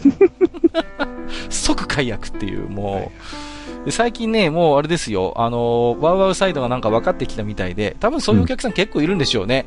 うん、ウィンブルドンが近くなるとね、電話かかってくるんですよ。そろそろですよ、とかって、ね、そろそろですよ、とかってね。ああ、そうですよね、じゃあまた契約しますみたいな感じで。でも、あれですよね、そういうふうにこう、こう気軽にね、こう契約したり解約したりできるのっていいですよね。はいはい、まあでもね、うっかり何もリアクションしないとうっかり継続になっちゃうんでね、そこだけは気をつけないといけない。最初から時期を国って契約はできないんで、その都度契約してその都度解約をしなきゃいけないんで、それだけはちょっとネックですけど、まあ割とでもね、サクサクやってくれるんで、あのー、まあそこの手間さえ惜しまなければね、うん、有料放送もいいかなとは思いますけれどもね。そうですうんちなみにですね、はい、あの、まあ、F1 に関してなんですが、えー、つい、つい最近なんですけど、えー、あ新しく、えー、 DAZNっていうサービスが始まりましてね。 DAZNはい。で、これが、えっ、ー、と、月1750円ぐらいで、うん、いろんなそのスポーツの中継を見られるっていう動画配信サービスなんですよね。はあ。で、最近流行りの定額のやつですね。はいはい。で、このラインナップの中に実は F1 があるんですよ。ええー、それはいいですね。はい。はい。で、確か、えー、っと、フジテレビネクストってそれだけで確か1600円ぐらいの金額だったと思うんで、はいはいはいはい。他にもあの、さ、例えばサッカーとかね、はいはいはい、はい、なんか、まあそういういろんなスポーツを見るっていう人であれば、うん、あの、この DAZNっていうの意外といいのかなとか。まあ僕はあの DAZNから一切お金もらってませんけど、まあちょっとね、あの、そういうのが最近始まったので。ああ、そうですか。ちょっとチェックしてみようかな。うん、で、なんかね、あの、下位カテゴリーのレースなんかも中継してくれるみたいなんで。じゃあ、お好きな方は本当に、はい、いいかもしれません。いろいろ楽しめるコンテンツもあるんじゃないかということで。いいでね、あ、そうですか。はい。じゃあちょっと私も調べてみようかな。はい、えー、はいはいはい。ちょっと気になるのはね、ジンさん、まあ、マッピーとスカイキッドの音楽めっちゃ好きやって書いてるんですけど、はいはい、スカイキッドどっちのが好きなのかな？あー、そこですね。うん。あの、PSG 版と FM 音源版があるんで、そうですね。うん。まあ、FM 音源版はスカイキッドデラックスですけど、はいはいはいはい、はい。まあすいません。ちょっとそこ突っ込んじゃいました。じゃんじゃらちゃんじゃちゃんじゃんじゃらちゃんじゃちゃんってですよね。そうそうそうそう。じゃんじゃちゃんじゃんじゃんじゃらじゃんじゃんんっていう、あのね。タンタン、タンタン、タラー、タンタンですね。はい、そこだけ聞くとあの20世紀フォックスに似てるんですけどね。似てますよね、確かにね。パッパラパー、パッパッパッパッパッパになっちゃうんですけど。はい、えっ、ー、と、ジンさん、もしよろしければ教えていただければと思います。ですね。はい、はい、ありがとうございました。はい、ありがとうございます。猫屋さんいただいてますよ。はい。ありがとうございます。えー、カムイがいなくなってからは興味が半減してしまいました。今ではマクラーレンホンダの情報を CL のみになっている現状。これから日本人レーサー現れるのか？あと、アロンソは現チームに残ってくれるのか、てんてんてんということでいただいております。まあ、猫屋さんに限らずね、カムイなき後の F1、えー、徐々に興味が薄れていった人は少なくないと思うんですよ。うん、やっぱり大きなトピックですからね、日本人レーサーというのはね。ねはい、うん、まあでもそんな猫屋さん今でもね、マクラーレンホンダの情報をチェックしているっていうから、それやっぱりね、うんうん、まだまだこう、興味があるのかな。まあ、日本人ドライバーはですね、はい。まあ、その F1 の下の GP2 っていうカテゴリーに、うんうんうん、実はあの、フェラーリじゃないや、あの、ホンダの育成してる、あの、松下っていうドライバーがいましてね。はいはいはい。うん。だからもしかすると、この松下くんが、F1 に、もしかしたら上がってくるっていう面もあるのかなというふうには思ってます。ただ、現状では席がないので、難しいですけどね。はいはいはいはい。アロンソはどうなんですか？アロンソに関しては、えっ、ー、えー、と、一応、えっ、ー、と、来年まで、うんうん、来年いっぱいまで、えー、マクラーレンと契約があります。で、えー、その、実はまあ前もちょっと喋りましたけど、はい、来年って F1 のレギュレーションがまた結構変わるので。また変わるんですね。変わるんです。で、その中で、まあアロンソが言ってるのは、その、要はエキサイティングなレースができないようであれば、うんうん、その、まあ、か勝つ、ま、負けるももちろんあるけれども、うん、その、レギュレーションが変わってエキサイティングなレースができないようであれば、もう僕はやめるよっていうことを言ってるので。あ、なるほど、なるほど。うん、だから案外、うん、その言葉を真に受けるんであったら、F1 はもしかしたらマクラーレンが最後になるかもしれないですね。うん、なるほど、だから、もしかすると来年が、えー、アロンソの F1 ラストイヤーになるかもしれない。F1 としては見納めになるかもしれない、かもしれないですね。なるほど。ちょっとそのあたりもじゃあ今後気になるところということで。そうですね。はい、わかりました。えー、猫屋さんありがとうございました。ありがとうございます。ピスケさんいただいてますよ。ございます。もういろんな番組で名前聞くんですよ、ピスケさん。うん、どんだけ聞いてんのかなっていう、すごいですけど。えっと、地下36階のお便り会拝聴えー、仲間由紀恵の黒歴史は6万 X4 ですね。よく知ってますね。そして自分も中森明菜派なのです。ということで、あのアイドルらしからぬかっこよさに痺れましたということでね、うんうん、そう僕がね、明菜ちゃん派だったんで、あの多分それを受けてのお話だと思うんですけどかっこいいですよね。かっこよかったんですよ、うん、そうそうそう。なんていうんですか、キャピキャピしてないっていうんですかね。やっぱりアイドルって、うん、その前のアイドルもそうですけど、それこそあの、うん、えっ、ー、と、花の中3トリオ。はいはいはいはい。まず古いね。中3トリオ。要は、その、山口百恵がいて、はいはいはいはい、桜田純子がいて、はいはい、森雅子がいたんですよ。そうですね。で、桜田純子はまさにアイドル。うん。アイドルアイドルしたアイドルで。派じゃないですか。うん、はい。で、桃江ちゃんって、どっちかっていうと少しその、影のあるそうそうそう、影のあるタイプ。影のあるアイドルだったんですね。すねちょっと神秘性があるというか。うん。で、ちょっと背伸びした曲歌ってましたね。そうそうそう。うん、で、ね、あなたにだったら、あの、すべてあげてもいいわみたいな歌そうそうそう。あのね、ちびまる子ちゃんでマーコが歌ってよくお母さんに怒られる曲です。はい。で、やっぱりそれをこう踏襲していて、うん、この頃ってやっぱり松田聖子がいて、そうそう。で、松田聖子はやっぱり純粋に、もうキャピキャピしたぶりっ子って言われるぐらいのアイドルで。王道ですよ。うん。で、中森明菜はそうじゃなくて、少しやっぱり影のある。そう。まあ、言い方悪いけど、ちょっと不良っぽい。そうですね。うん。少女そういう感じの、あの、アイドルだったんですよね。そうですよ。うん。うん。だからやっぱりなんて言うんですか、あのー、ある種のね、盗作した魅力があるんですよね。まだまだ少女なんですよ。うん、もう今してみれば、やっぱりもうね、あのー、本当に少女少女してるんだけど、そういう子にね、大人の雰囲気をわざわざまとわせて、大人の曲、色気のある曲を歌わせるってある種のね、そのギャップなんですよね。はいはい。今にして思えば。それが妙にね、あのー、魅力的に見えるっていう仕掛けなのかなと。ギャップ萌えってやつですね。ギャップ萌えだと思うんですよ。で、いや、当時やっぱりね、大人だなと思って見てましたけど、今動画とかで冷静に見てみると、やっぱりね、年相応の少女なんですよ。はい、うん、でもそんな子にね、もうなんか、難しい曲歌わせてね、もう少女 A だ、北ウィングだっていうね、うん、うん、だからそこの、なんていうのかな、やっぱギャップが面白いんですよね。うん、うん、それがやっぱあるのかなと思います。聖、う、子、ん、ちゃんって本当にね、あの通りで、あの通りの日の当たる曲をずっと歌ってるから、ね、もうまあ、聖子ちゃん好きな人には申し訳ないんだけども、僕から見るとちょっと面白みがないっていうか、うん、うん、そういうところがあったんですよね。でも中森明菜は結局、その後自分の中森明菜っていうキャラクターとのギャップに悩むんですよね。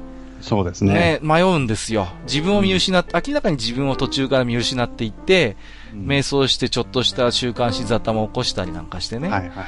うん、だからそのアイドルっていう偶像に、ある種、こう、潰されていった部分もあって、うん、そういうところもなんか、ちょっとグッとくるんですよね。半眼美意気ってわけじゃないけど。松田聖子ってもう多分、ある種自分の中で、もう割り切ってたんだと思うんですよ。その自分は自分、もう松田聖子は松田聖子で、うん、もう自分は松田聖子を演じるんだっていうことで、うん、そこにも完全にペルソナをこうね、固くして、完全に多分分離してやれる人だと思うんですよ。嫌われ上等みたいな感じ、ね、嫌われ上等、もうぶりっ子って言われようが何と言われようが、私はアイドルよっていうことでやれるんだけど、中森明菜って僕ね、だから中森明菜と自分っていうのを僕完全に割り切れなかった人じゃないかなと思うんですよ。ねうん、あの人の歌い方とか見てると、もうなんていうか自分を投影しないとあの人多分声出せない人だと思うんですよ。うん、だからその都度その都度自分の思いみたいな発露がもう曲に出るんですよね。はいはい、うん、だそういうそういう、なんていうんですかね、あのー、アプローチであの人は歌ってたから、中森明菜っていう人間と自分っていう人間をドライに割り切れなかったと思うんですよ。だからこそ周りが作る中森明菜っていうイメージに、どんどんどんどんこう、押しつぶされていってね。うん。うん、で、やっぱり、気候が目立つようになったりとか、はいはい、途中からいろんな瞑想してたようなことがあったりとか、今もね、うん、どこまで、うん、あんまり最近週刊誌に言わせることは少なくなりましたけれども、うん、だからなんかね、そういう人間臭い部分を僕は好きなんですよ。うん。そんな、すいません、ちょっと語ってしまいましたけれども。はい。まあ、そんなこんなで僕もピスケさんと一緒で、アキナちゃん派でしたので、はい。うちの嫁がたまにカラオケで歌うんですけどね。あそうなんですかうん、そうなんです最近全然やってくれませんけど。うん 怒られるかな？大丈夫かな？えっと、いうことで、えっ、ー、と、ピスケさん、ありがとうございました。はい、ありがとうございました。えっ、ー、と、CO2 さんいただいておりますよ。はい、はい。はい、初めてですかね。うん、えー、ね、ありがとうございます。えー、ちょうど時計台の近くを通る予定があったから、時計台のポケストップのスクショということで、はい、はいはい、これ確かあの、前回のお便りで、東京になぜかある時計台っていうんで、うん、なんかポス、ポケスポットの写真を送っていただいてたんですけれども、はい、こっちの本家本元の札幌市時計台ということで。はい、はい。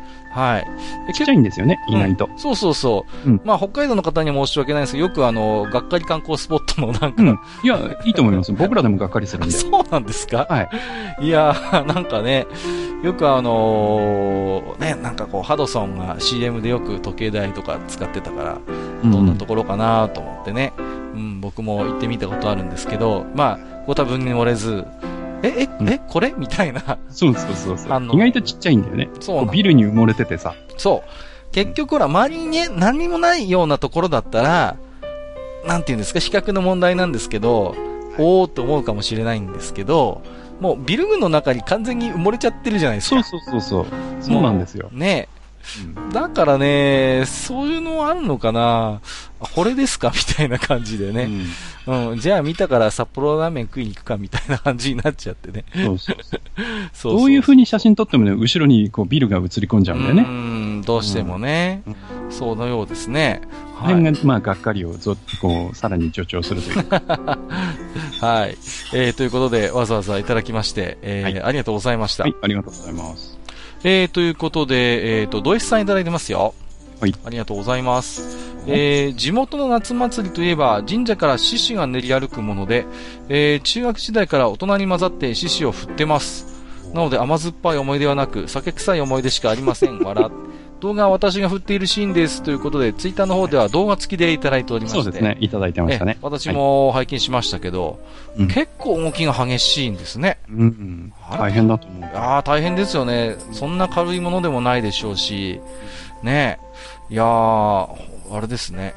なんか獅子舞みたいなもんかなと思ったら、もっとなんか大きな動きで。うん、うん、うんうん。獅子舞だとね、ほら、よくちっちゃい子をさ、わざと。頭をこう、カミカミさせて。神に行ったりするじゃないですか。そうですね。で、うん、子供たちにギャン泣きされてさ。そうそうそうそう。なんか、あれよりもなんか大きいですよね、多分ね。そう、そんな感じですよね。うんうんうんうん。だから、なかなか、あれですかね、酒飲みながらやってるんですかね。うん。うん。だと思いますよ。うん はい。えー、ということ酒臭い思い出ってことは自分が飲んでるんじゃなくて一緒にやってる人はもう飲んでるんですかね。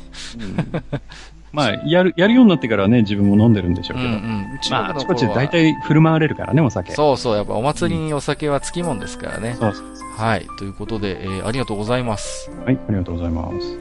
えっ、ー、と、ムッシュさんいただいております。初めていただきましたね。えっ、ー、と、初めて置き手紙いたします。もう最新回までたどり着くことができました。えー、地下36階でちらりとお話しされていたカッカさんの昔やっていた書評のポッドキャストはもう聞くことができないのでしょうか ジャンルにもよりますが、読書は好きなのですごく気になりますということでいただいておりまして、えっ、ー、と、結論から言うと封印しております。音源はあるんですけど、あのね、うん、もう恥ずかしいわ。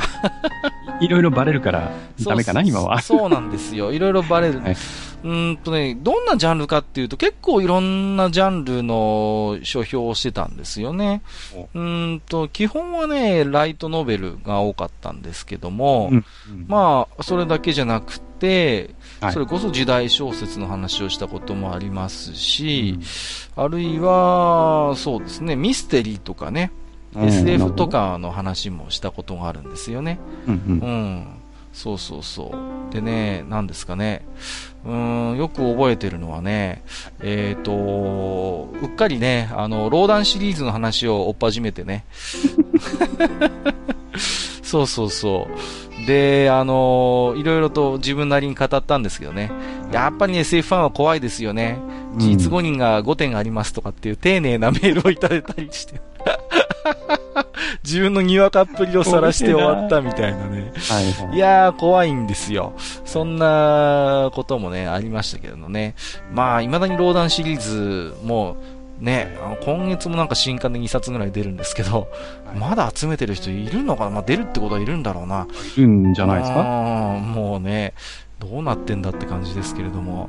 えー、ですので、すいません。昔の書評のポッドキャストはちょっともう、お蔵入りになっておりますので、えー、今後ね、あのー、昔ほど頻繁にはならないと思いますが、愚者道書店ということで、今後もマスターといろいろと読書、本について話す機会もあるかと思いますので、うん、えー、引き続きムッシュさんもお付き合いいただければと思います。すね、はい。はい、あとあれじゃない？例えば、まあ、こうやってね、ハッシュタグ付きでね、はいはい。つぶやいていただいて、例えば、なんとかっていう本についてどう思いますかみたいなのを寄せていただいてもそうですね。いいそういう形でも、え、あのー、いただければですね、はい。うん、またそれはそれで、えっ、ー、と、お話もできるかなと思いますので、はい、こちらの方もよろしくお願いいたします。よろしくです。えっ、ー、と、ミカエルさんいただいております。はい。えー、どうもです。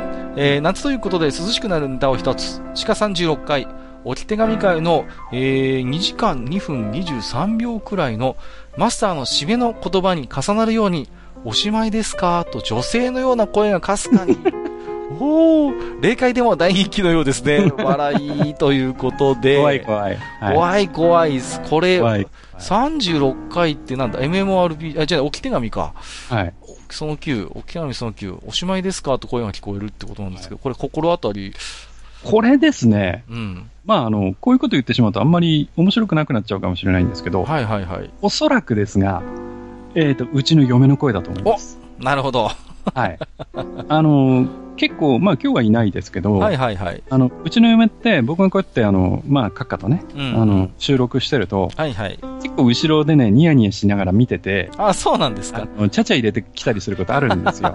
いや、全然気づかなかったな。だから、とね、その声がね、ちょっと乗っちゃったんじゃないかなと思うんですよね。なるほど、なるほど。その、ちょうどその締めの言葉を喋ってる時に、うんうん、後ろに嫁がいた記憶があるので、はいはいはい。おそらくは嫁の声だと思うんですよね。なるほどです、ね、っていうか、嫁の声だと思っときます。そうですね。怖い怖い。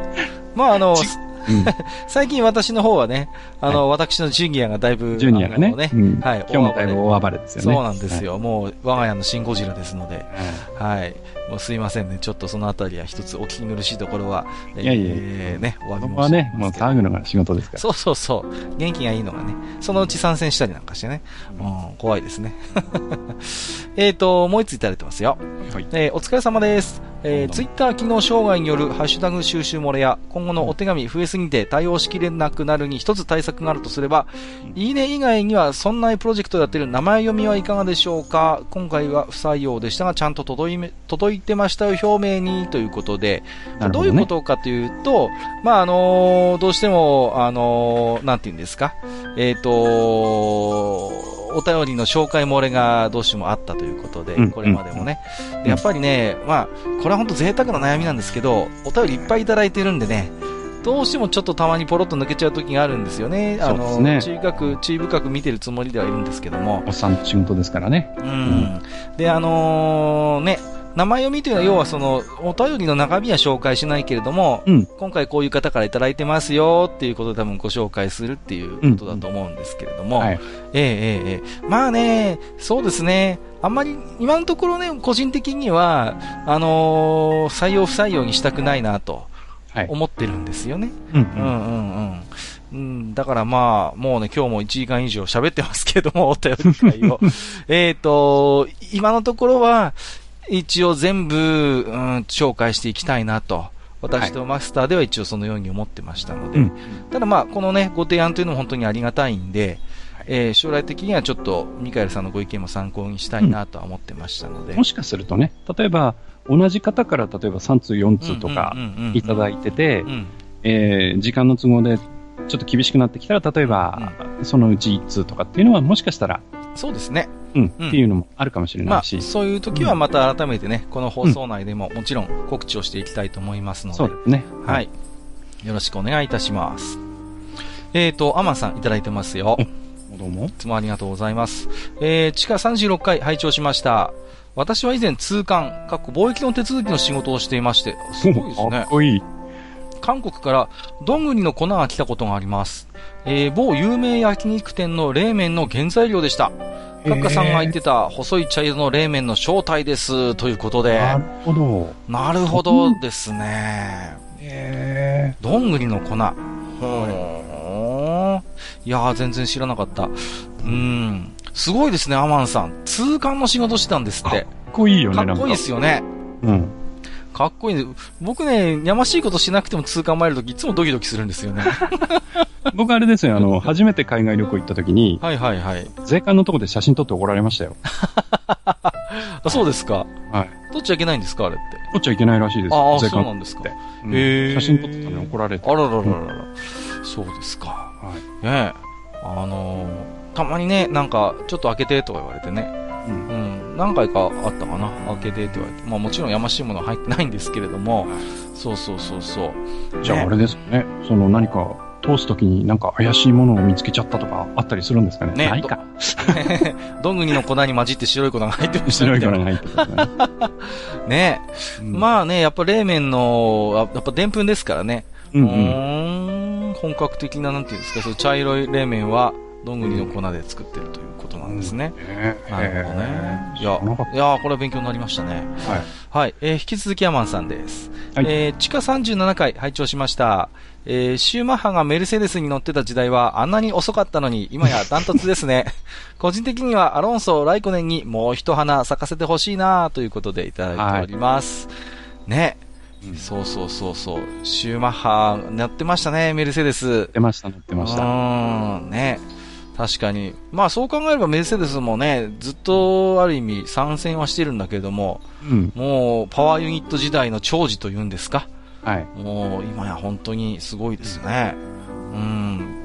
そしてね、アロンソ・ライコネンにもう一花咲かせてほしいというファンも多いんじゃないですか、やっぱり山田さん。いや、でもあれですよ。まあ、その、後半始まったベルギーはね、うんうん。二人とも頑張ってましたよ。あ、本当ですか。まだまだ。はい。まだまだ若い者に遅れは取らんと。アロンソなんて、ほぼ最後尾からのスタートで。ええ、ええ。何っけ？ええん ?5 位、6位？なんかそのぐらいだったはずですね。むちゃくちゃごぼう抜きしてるじゃないですか。はいはい。まあ、まあ、ちょうどうまいこと、まあ、いろんなことが重なったっていうのもあるんですけど。ええええまあ、ただね、マクラーレンも戦闘力は間違いなく上がってるんで。なるほど。じゃあ、まだまだ後半戦、波乱も期待していいですか、うん、面白くなりますね。はい。えーと、まだいただいておりますよ。はいはい。えー、愚者の宮殿、地下38回拝聴しました。ずっと聞いていたい延長戦大歓迎ということで、これは 予定を延長して F1 回を延長した、えー、ところでございますけれどもね。そうそうそうそう。まあ、そういうふうに言ってもらえるのは本当ありがたいです。ありがたいですね。はい、本当に、こっちとしてはね、いや、なんか長くなってしまって申し訳ないなという気持ちもあったりしたんですけれども、うん、まあ、うん、そうやって歓迎してくださる、あの、リスナーさんもいれば大変、私どもも心強いなと。思いますけれども、はい、引き続き、えー、アマンさんです。はい、えー、愚者の宮殿地下39回拝聴しました。ニコちゃまはケケパパの意向に守られているのかなということで。ニコちゃまね。はい、はい。ニコちゃまね。あのー、どうなんですか？これ実際のところは、その。うーん、まあね、あの、ニコに関してはですね、あの、まあ、F1 ファンの中でも、はいはい。えっ、ー、と、よく思ってない人はそこそこいるみたいで、あの、まあ、この間もベルギーグランプリあったんですが、えー、表彰台でね、うん、彼が上がるとブーイングが起きるんですよね。ああ、なるほど。うん、やっぱりね、どうしても、ないや、うん。まあ、それが一つからの魅力でもあるというか、その傍若無人ぶりというかね。うん。うん、まあ、ちょっとね、その、ダーティーなところが見えるんで、ん今またその、若いね、はいはい、あの、フェルスタッペンっていうスターが出てきちゃったので、まあ、そのフェルスタッペンに対する、なんていうか、カウンターヒーローっていうんですか？はいはいはいはい。そういう風になっちゃってる部分もあると思うんだけど、うんうんうん、ただね、フェルスタッペンも褒められたもんじゃないからね、なんとも言えないんですけど。そうですね、はい、うん。まあ、こういう、でもね、まあ、やんちゃ坊主というか、少し、こう、生意気なのがね、経験を積んで、はい、まあ、将来的にこう、ジェントルマンのドライバーに化けるということももしかしたらあるかもしれませんので、そうですね。はい、まあね、少しこう温かい目で見守るというのもいいのかなと思いますけど、うん、まあ、ね、いろんなドライバーのやっぱ個性の中の一つですからね。うん、まあ、後半戦ね、ちょっと見守っていきたいと思って。そうですね。はい。えー、アマンさんありがとうございました。ありがとうございます。えっ、ー、と、塩分あっと久々さんいただいてますよ。ありがとうございます。えー、愚者級最新回、えー、シンゴジラについては自分も全く同じ状態になっていて、僕だけじゃないんだと少し安心しました。えー、さて、閣下と一緒に F1 の勉強だということでいただいております。ありがとうございます。はい。まあ、あのー、シンゴジラはね、あの、マスターおっしゃってましたけど、見た人に傷跡を残す映画であると。いう話をおっしゃってましたけども、やっぱりね、うん、なんかやっぱりどこかにね、そう、まさに傷跡というかな、何かこう、残るものはやっぱある映画ではあったんですよね。はい。うん、だから、それがね、何なのかっていうのは、まあ、100人100用なのかもしれませんけれどもね。はい。うんうん。でもそういうふうに思い、思ってるのは、あの、エンブアント久美さんだけじゃなくて、我々もそうですよというところですからね。うん。売れる、売れるんじゃないですかね。いや、売れると思いますよ、これは。あのー、もうね、なんて言うんですか？まあもちろん特撮ファンや怪獣ファンもそうですけど、やっぱね、自衛隊ファンも結構ね、ああ、なるほど。そう、僕、やっぱミリオタの友達がいましてね。うん、うん、うん、やっぱりね、あの、あの兵器の部分見るだけでよだれが出るっていうね。うんうんうん。うんうんうん。だから、そいつの前でね、自衛隊歯立たなかったじゃないですかとか言ったらね、何をとかって 怒られるんですか。うん、見ろあの規律正しい行動とかって。全弾命中だぞみたいなことで 怒られたりするんで、あんまり言わないようにしてるんですけども。はい。はい、はい。えー、エンバーと久美さんありがとうございました。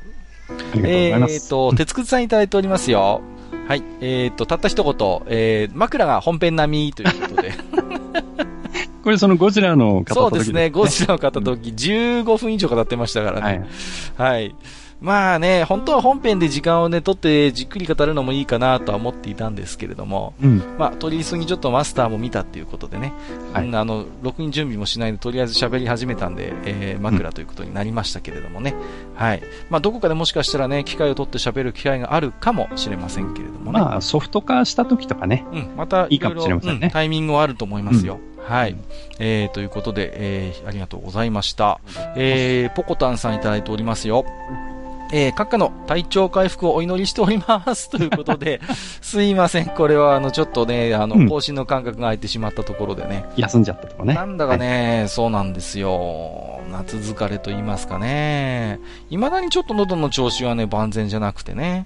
はい。うん、まあ、そんなに、あの、なんていうか、むせ返るような咳はだいぶ楽になってきたんですけれどもね。はい。引き続きあまり無理はしないでやっていきたいなと思いますけれどもね。うん、はい。えー、ということで引き続きよろしくお願いいたします。はい、ありがとうございます。えーと、富安健一郎さんいただいております。はい。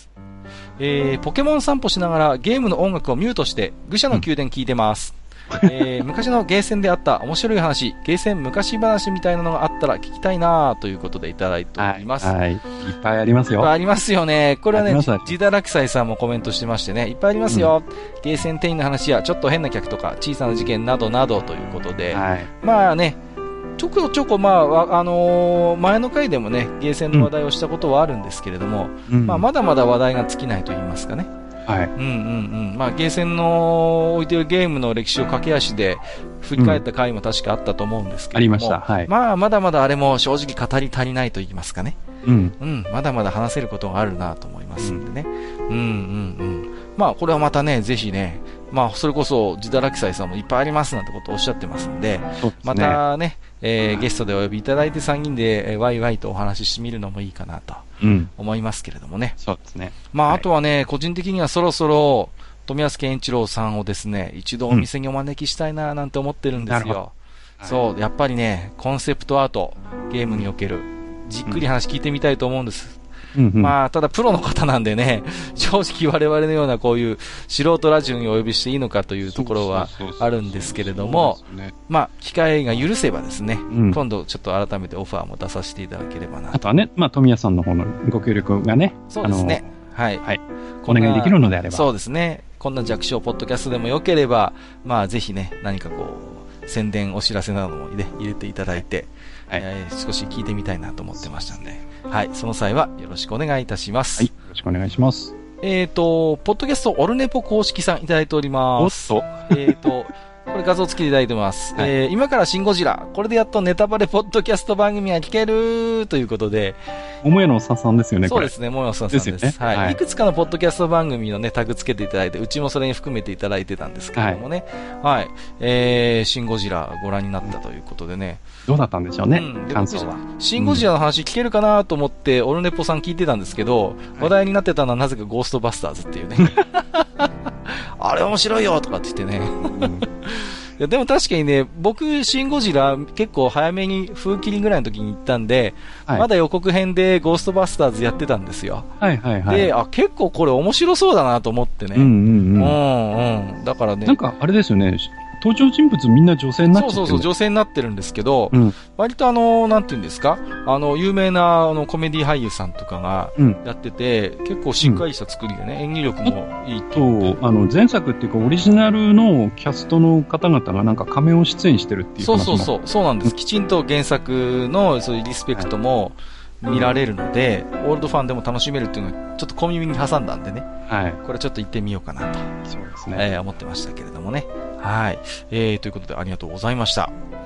えー、山内隆さんいただいておりますよ。えー、ゲームより日ハムの話題？ということでこれおそらく僕のツイッターのことだと思います。そうですね。はい。まあ、あの、マスターご存知のようにね、あの、北海道の方でいらっしゃるので、はい、まあ、びっくりしましたよ。今年は絶対ソフトバンクだと思ってたら、あれよあれよという間に、うん、ね、あのー、もうね、今、もうどっちかわからなくなってきましたよ、これは。ね。うん、ね。また大谷が大車輪の活躍でね、うん、すごいもうね、大谷はうちの、うちの県から輩出した。とりあえずそこはアピールしておきますけど。はい。はい、ねえ、いや、面白くなってきましたよ、がぜパリングはね。そうですね。まだまだわかりませんね。まだまだちょっと、えー、一波乱二波乱あるかなと。私はね、DNA なんでね、もう、なんとか A クラス引っかかってもらいたいというね。もうそれだけですよ。ほんとハラハラしてるんですよ。あれですよ、大谷に関しては、あの、特例措置を適用して、はいはい。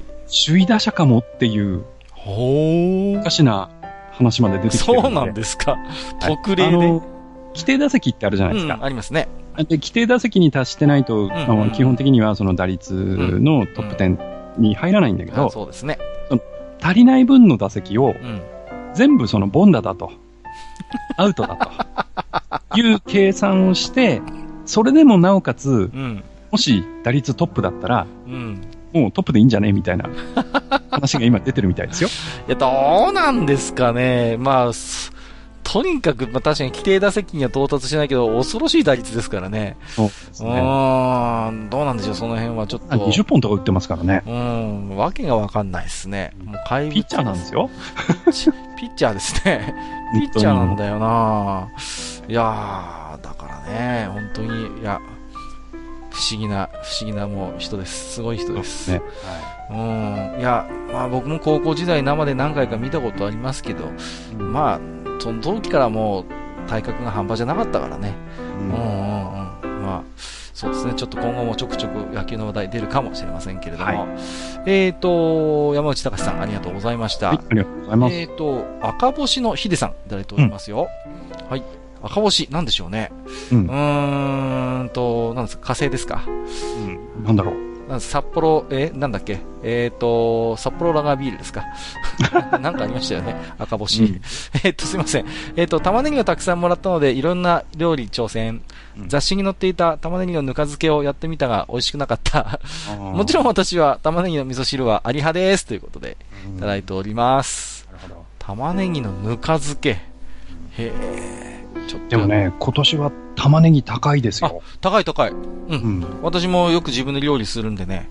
毎日スーパー行くんですけど。で、あの、北海道にはね、うん、あの、玉ねぎの産地があるんですけど、うんうんうん台風で結構やられてるんで。今年ね、だから枕でも少しお話ししましたけど、北海道はちょっと気の毒というかね、今年に関して言うと。今、玉ねぎに限らずね、うん、他の葉物の野菜なんかでも随分ダメになってたりするし。そうそうそう、やっぱね、日本の野菜畑ですから。ねうん、でお、お米もね、うん、まあ、あちこちで川が溢れたとかやってるんで、ねちょっと心配なところありますよね。そうそうそう。ちょっとこれからじわじわまた影響が出てくるかなと思いますけれどもね。う、ね、ん、気になるところではありますけれども。はい、えっ、ー、と、ヒデさん、ありがとうございました。はい、ありがとうございます。えー、次、お初のお便りですね。えー、うん、税理工事さんいただいております。すごい名前。すごいな。うん、えー、地下24回、ウルティマオンラインの回、えー、日本サバでの不動産バブル覚えてますか、えー、最初の家、えー、これは土地さえあれば建てられる。権利証価格約4万ゴールドが市場での取引価格で100万ゴールドを超えたことがあった。なんだよ、ということで、これはね、はい、あの、よく私は覚えてますよ。ジダラキサイさんも。すごいですよね。ジダラキサイさんもコメント寄せてまして、えー、ゲーム内にとどまらず、建物の権利を、えー、現金で取引してましたね、ということで、実際これ、まあ、リアルマネートレードの走りですよ。はいはい、20万で買ったタワーを50万で売り払ったって話を聞いたことがあります、ということで。倍以上になってる。リアル不動産投資ですからね、ある。現金、これ現金の話ですからね。はい、20万の現金でタワー買って 50万で売ったっていうんで。いや、実際そうだったんですよ。あのー、ゲーム内通貨でももちろんバブルが起こったんですけど、当時はある意味の野放しと言いますか、うーん、その、まあ、リアルマネーでの取引もね、黙認なのかな、うん、ちょっとはっきりとはわかりませんけど、当時はね、特に規制らしい規制もなかったんで、まあ、普通に現玉が飛び交う、そんな狂乱時代があったのはウルティマオンラインということでね。まあ、あれですよね。その、オンラインゲームの中でのその、まあ、リアルマネートレードに関しては、うんまあ、そのゲームの早い時期にやったもん勝ちっていうところが、そうなんですよ。結構いろんなゲームで繰り返されてますよね。うん、まだそういう、なんていうんですか、うん、環境が整う前にね、うん、やっちまえっていうね、うん、あ、お互いじゃないけどね。うん、だから、ウルティマオンラインに限らず、この後のゲームで、こりゃ人気が出るゲームっていうことで当たりをつけたら、もうとにかくなんか最初に囲い込みしてしまうっていうね。そうね。そういうこともよくあったような気がしますけれどもね。うん。えっ、ー、と、もう一ついただいております。はいはい。おじさん。えー、絵画の会、えー、カウンターカルチャーは反権力文化、えー、オタク文化は権威を自分の趣味に巻き込む文化、要は茶化す文化、えー、自分たちの、えー、かっこ世間で低俗とされる趣味に貶めることができれば、それで満足だから、作品の歴史的背景とか関係ない、えー、結局名画とか言っても当時の萌えに過ぎないっていうフレーズを引用してますけれども、まあ、おそらくね、全員工事さんも最後のフレーズは多分、ある種批判的にね、あの、うん、紹介してらっしゃると思うんですけれども、うんうん、まあ、ちょくちょく目にするんですよね。この、当時の名画、まあ、結局当時の萌えだからとかっていう言い方をする人がいるんだけども、うん、やっぱり僕は違うとは思ってるんですよね。うん。まあ、相応のそういう人気があって、その、名声を、まあ、博したものがあったりとか、うん、そういうものがあったとして、それがじゃあ当時の萌えなのかって言ったら、やっぱりそれは、また違う次元の話であってね。じゃあ今のそういう萌えっていうのは その、今ね、じゃあ誰もが支持するようなそういうものなのかって言われたら、ま、またそれは違う問題になってるわけだから。やっぱり、こう、時代が下ってくるにつれてね、うん、その、例えば絵の楽しみ方みたいなものっていうのも、うん、感じ方とか楽しみ方っていうのも、やっぱりその、えっ、ー、と、進化っていうか、いろいろこう、変わってきて、いろいろこう多様性が出たりとかっていうふうに変わってきてると思うんだよね。そうですね。うん。うん、だから、その、えー、っと、今の楽しみ方を、その、時代を遡って当時に当てはめることが、果たして常に、こう、できるのかっていうのは、うん、ちょっと、頭にハテナマークが浮かぶところはあるかな。そうですね。うん、あの、一つ思うのは、まあ、昔はね、カウンターカルチャーの、対、あのー、対局にね、ハイカルチャーっていうのが、まあ、あったんですよね。はいはい。まあ、ハイカルチャーと呼ばれるものって言った方がいいのかな。例えば、まあ、クラシック音楽であったりとか、絵画鑑賞であったりとか、うん、まあ、あのー、場合によってはね、あのー、歌舞伎とか文楽の鑑賞なんていうのもなんかこう、ハイカルチャー、正座して見るものみたいなね、うん、ところが今、ほとんどハイカルチャーっていう言葉が、もうなくなってしまってましてね。うんうん、もうある種そのカウンターカルチャーがもうカルチャー全般をこう、なんていうんですかね、ある種こう、あの、包み込んでしまってるような、そういう不思議な状態って見ることもできる気がするんですよ。うん、なんか逆もある気がしますよね。うんうん、例えば、歌舞伎とか、うんうん、そういうのって、うん、その、もともとは、その、なんて言うんだろう、とても、その、俗っぽい？うん。もともとだってある意味カウンターカルチャーですから。うん。で、その、いわゆる民衆の文化であったはずなんですけど、うんうん、今の歌舞伎って、うん、逆にこう、まあ、いわばハイカルチャーになってるじゃないですか。そうそうそう。旦那衆とか、勇敢マダムの、うん、まあお、おたしなみっていうところがやっぱり。で、しかも、その、まあ、それをね、継いできてるその家の人たちが、そうそうやれ、その末は人間国宝だとかね。言って、なんか酒飲んで暴れて、なんか品種買ってるじゃないですか。ありましたね。だから、そういう人たちがなんかその、いつの間にかそのセレブ扱いというかね、ハイソサイエティな人型みたいになっちゃってるっていうところもあるんで。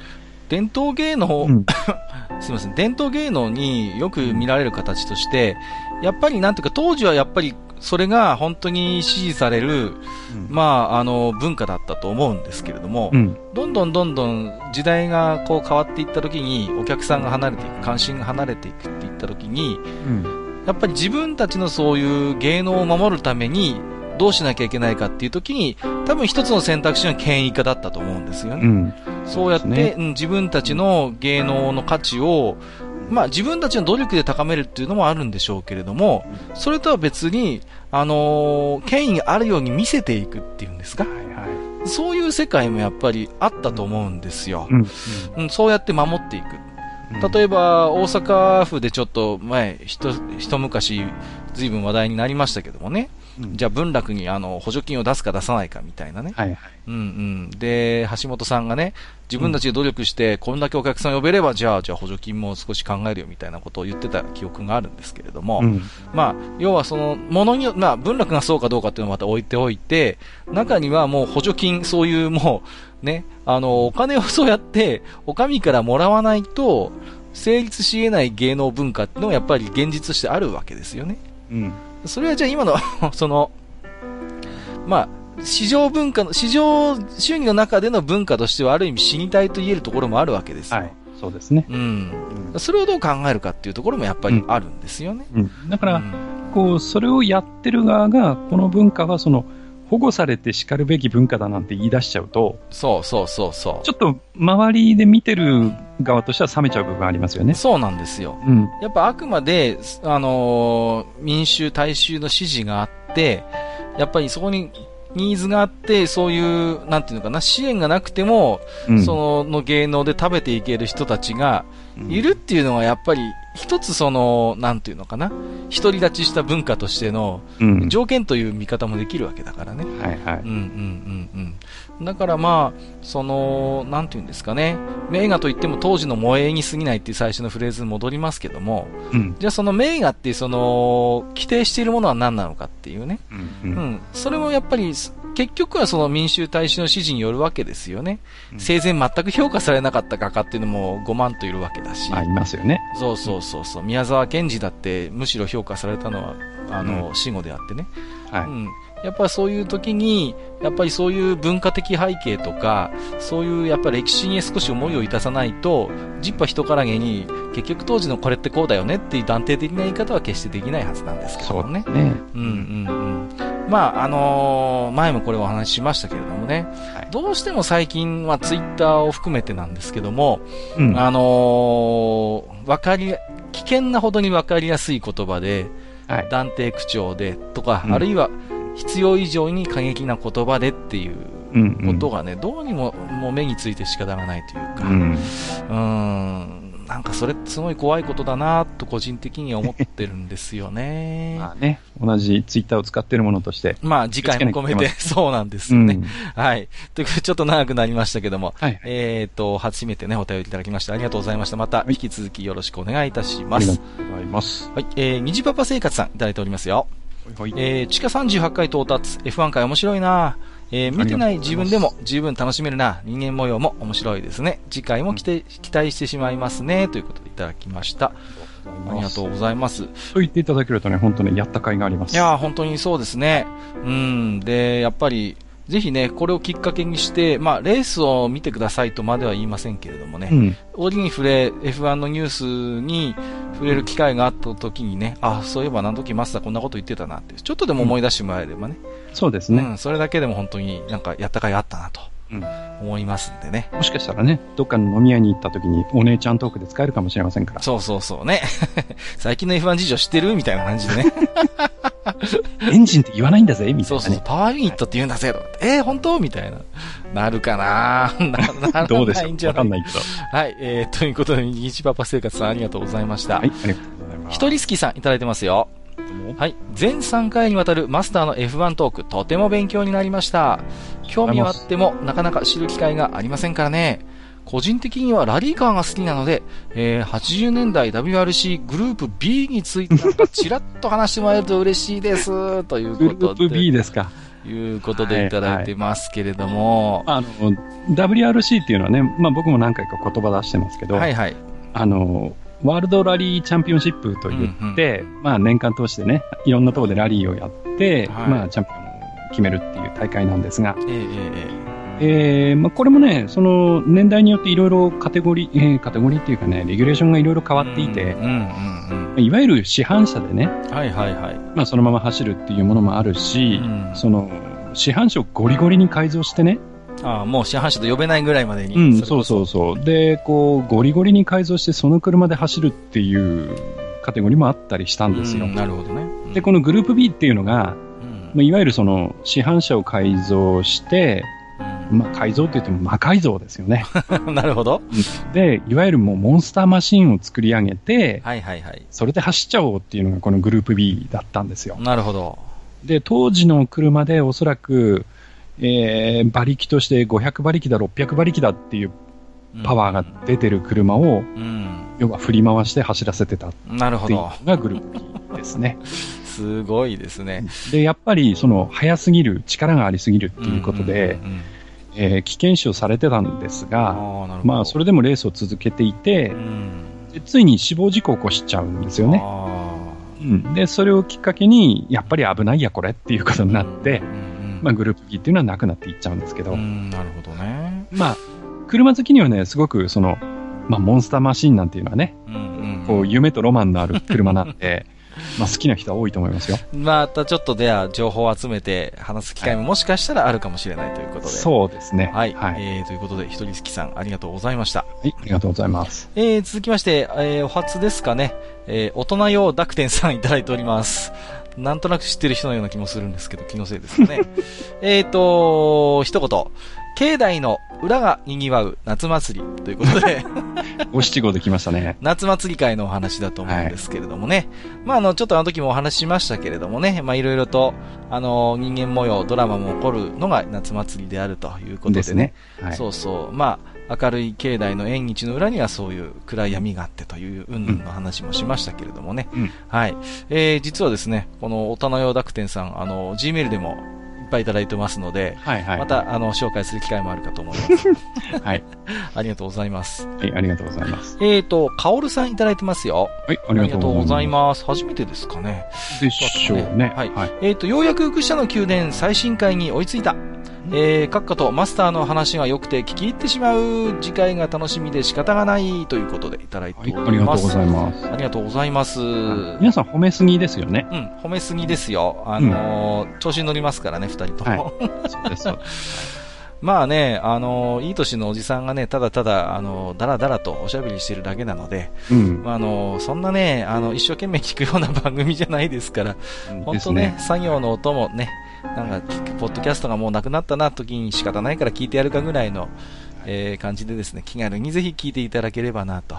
思いますけれどもね。そのうち壺を売りつけられますから気をつけた方がいいですよ。気をつけてください。そう、愚者級印の、幸福になるツボとかって言ってね、はい、危ないですから、気をつけていただいて。いはい。はい、えー、ゆき、今後ともよろしくお願いします。はい、ありがとうございます。はい、あ、まだいただいてますね。えっ、ー、と、塩分あとひさみさん、まだいただいてましたね。はいはい。はい、えー、今日はゆったり1階から愚者の宮殿を流しながら過ごしてる。えー お二人とお話ししたい気もするし、もしお話できても緊張してうまく喋れないだろうなぁと思いながら過ごす。とても満ち足りた休日ということで、大丈夫ですか？もっといい時間の使い方あると思いますよ。そうそうそう。なんかこう、時間をドブに捨ててるようなね。そうそうそう。気がしますけど大丈夫ですか？大丈夫です。ちょっと心配になっちゃいますけれども、はいまあね、我々とそんなね、話すのにね、緊張なんかしなくてもいいですよ、本当に。うん、ですね。もう、はい、もう、つらつらとただただ喋ってるおじさん二人ですからね。はい、何かね、その、例えばテーマとかね。うん。そうです、そうです。何かその、いや、これについてちょっと喋りたいんだけど、みたいなのがあればね、あの、気軽にね、言っていただければ。そうなんです。前向きにあの、ね、したいと思います。雑談でゲストを呼ぶポッドキャストもいろいろありますけど、うち基本的にあの、手弁当方式なので、ゲストさんが何かネタを持ってくるっていうね、そういうあの、二人が楽をする方式でゲストさんが呼んでますので。場合によってはね、その、置き手紙会に出たいっていう人もいるかもしれませんけどね。ああ、そうですね。それはそれでありかもしれませんね。はい。はい。えー、ですから、あんまりね、そんな緊張しないで、もしあれでしたら、お声掛けいただければと思いますけれどもね。ねはい、えー、ということで、エンバーと久美さん、ありがとうございました。えーと、ドエスさんいただいてますよ。はい。えー、スーパー GT 特集会、はよーということで、また来ましたよ、レーシングリクエ。それはドエスさん喋った方がええやんっていう感じですかね。スーパー GT もね、やっぱりね、まあ、あの、なんだかんだで結構一定の人気を保ってるなという印象も。国内ではやっぱり人気のある方だと思うんですよ。ね、そうですよね。うん、もうこれだけ逆に F1 が若干、うん、元気がなくなってきてますから、うん、比較的にね、なんていうかな、その、比較の問題で、スーパー GT も何かと、ね、話題に上ることも多くなってきたかなと。うん気もしますけれどもね。はい。はい。まあ、こちらの方も、むしろド、ド S さんに喋っていただく ということで。うん。ですね。はい。はい。ぜひ、あの、えー、レジュメをまとめていただいて。そうですね。あの、持ち込んでいただければそうですね。はい。レジュメがあれば、もうね、うん、できますから。バッチリです。はい。できるだけ我々楽をしよう、楽をしようと思ってますので。そうですね。よろしくお願いいたします。はい、ということで、えっ、ー、と、うん、骨クライダーさんもまだいただいてましたね。はいはい。ありがとうございます。えっ、ー、と、F1 回を拝聴しました。佐藤拓馬が、えっ、ー、と、BAR ホンダで走っていた頃からテレビ放送終了まで見ていましたが、以来、久しく遠ざかっています。うん、えー、当時は優等生の苦労人といった感じで印象の良かったロズベルグ。現在、横柄な走り方をしていると知り、応援していた分、悲しいやら虚しいやら、ということで、うん、確かに昔からロズベルグをご存知の方は、ね、あの、なんかそういうなんか、骨子ライダーさんがおっしゃることもわかる気がするんですけども、ね、まあ、いつもじゃないんですけどね。うん。時折、その、なんか競り合った時とかに、出ちゃう。ちょっとそのロズベルグがね、ちょっとなんかこう、オラオラっていうところを見せるんですよね。まあ、彼なりに、やっぱりその、チャンピオンを取りたいっていう気持ちがあって。まあ、昔からやっぱハングリーさっていうのはある,、あるかなっていう。まあ、それはね、あの、ドライバーなんで絶対あると思うんですそうそうそう。で、やっぱりそれがほら、いい方に転ぶ時もあれば、うん、そうでない時もあるのかなっていう。ただやっぱりそのね、ある種のやっぱりハングリーさがこう出るっていうのは、ロズベルグの魅力であることも事実ですからね。まあそうですね。うんうんはい、まあそこら辺がなかなか難しいところかなとは思いましたけれどもね。はい。まああのー、ぜひともね、今後もロズベルグ、多分後半戦でももちろんキーマンになるでしょうから、はい、そうですね、はい、またね、後半戦もまとめ会もやりたいなと思ってますのでね、うん、えですね一緒に注目していただければと思いますけどもね、はい、ありがとうございます。ありがとうございます。えっ、ー、と、ネコットギャンギャンゴさんもいただいてますね。はい、ありがとうございます。F1 トゥルース、えー、視聴者ゲスト出演。これは僕の、えー、EWI、ウィンド申請ですね。生演奏待ったなしか。その時は、すごいな。もちろん、萩和さんがドラムで、カッカさんがカスタネットですかね？笑いということで。なんで僕がカスタネットやねん。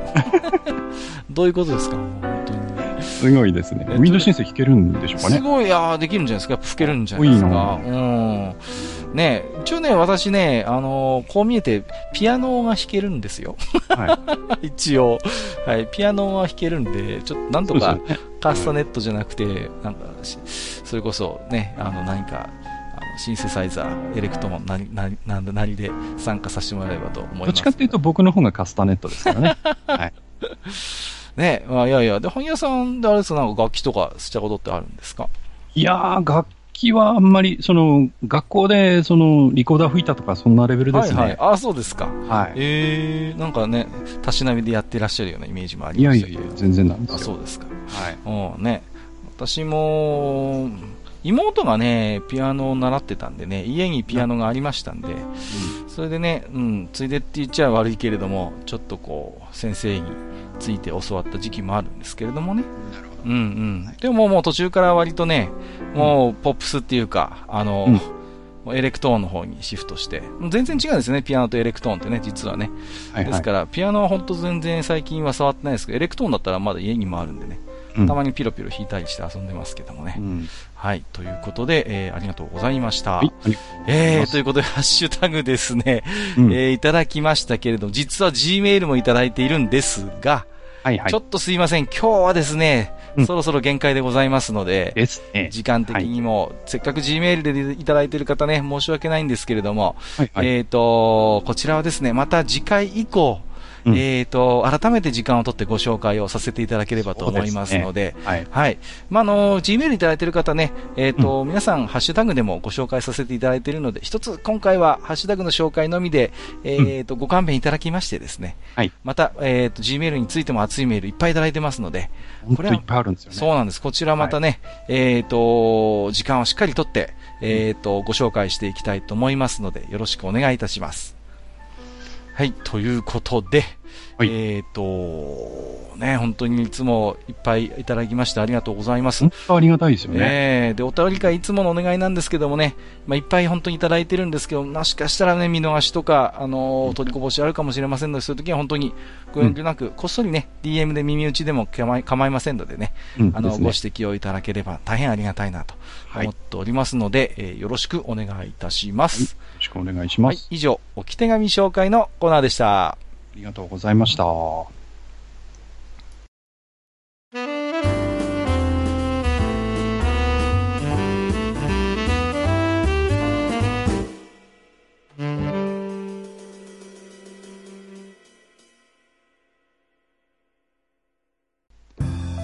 い。というわけで、今回は、えー、お客様のね、えー、置き手紙を、えー、ずっと、まあ、ご紹介してまいりましたが、はいはい。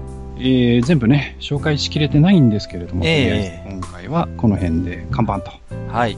はい、いうことにしたいと思います。はい。ありがとうございます。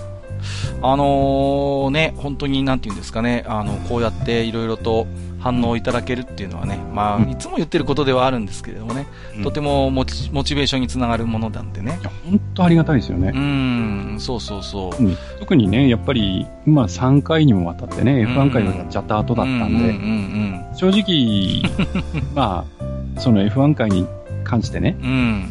まあ、どういう反響があるかなっていうのは、まあ正直楽しみでもあり怖怖い部分でもあったんですが。いやいやいや、でもね。まあね、おおむねこうやって、あの、いい評価をいただくとね。そうですね。まあちょっと胸をなで下ろしてるっていうのが、まあ、まあ正直なところで。結構ね、あの、F1 回に関しては、かなりマスターの方でも、念入りに準備をしていただいたんでね。まあね。あの、はい、うん。だからかなり中身のあるお話もしていただいたと思ってますし、うん、あの、本当良かったなと思ってます。はい、ただ、やっぱりね、ポッドキャストだと、その最新回に限らず、あの、例えば最近聞き始めた方が、過去回を聞いてくださったりするじゃないですか。うんうんうん。うん、それがいつでもできるのはやっぱり、あのー、ニコ生とかね、うん、ああいうのとはまた違う良さかなとも思ってるんですよね。はい、うんうんうん。そうやって自分の興味のある過去回をなんとなくこう、ピックアップしてね、聞いてみるっていう、うん、そういう聞き方ができるんでね。そうですね。うんうんうん、それは本当にありがたいなと。うん。ねまあ、それにしてもマスター。はい。いつの間にかもう40回ですよ。もうそんなになりますか？よく続いてるね。よく続いてますね、このお店。ねうん、いや、変な話ね。はいはい。まあ、あの、いろんなポッドキャストさんが、まあ、一時的にお休みとかね。うん、最近特に、まあ、そういうちょっとね、あの、寂しい話も聞くじゃないですか。はいはいはい。うん、だからね、そんな中で、こうやってね、まあ、ぐだぐだと続けてこられたっていうのはね。うんうんうん、まあ、もちろん、あの、皆さんからね、こうやってお便りをたくさんいただくっていうのも、やっぱりかなりね、大きなところあるんで。ああ、もちろんそうですよ。うん。うん。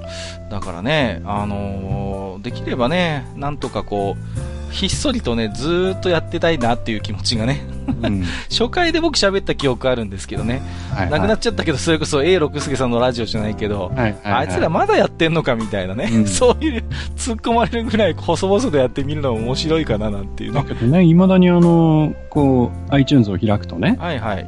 かゲーム趣味のカテゴリー見ると結構いいとこに僕らの、いやー、あったりするんで。なんかの間違いでしょう。いやありがたいなと思いますよね、やっぱりね。そうですね。本当に、まあ結構な方に聞いていただいてるんだとするならば、うん、それは本当にもう感謝以外の何物もなくてね。はい、ええまたね、あのー、このポッドキャストを始めたことでね、いろんな方と、まあ、あのー、リスナーさんという立場ではあるけれども、お知り合いにもなれましたしね。そうですね。うん、それは本当に、あの、楽しいことでね。うん、まあ、なんていうんですかね。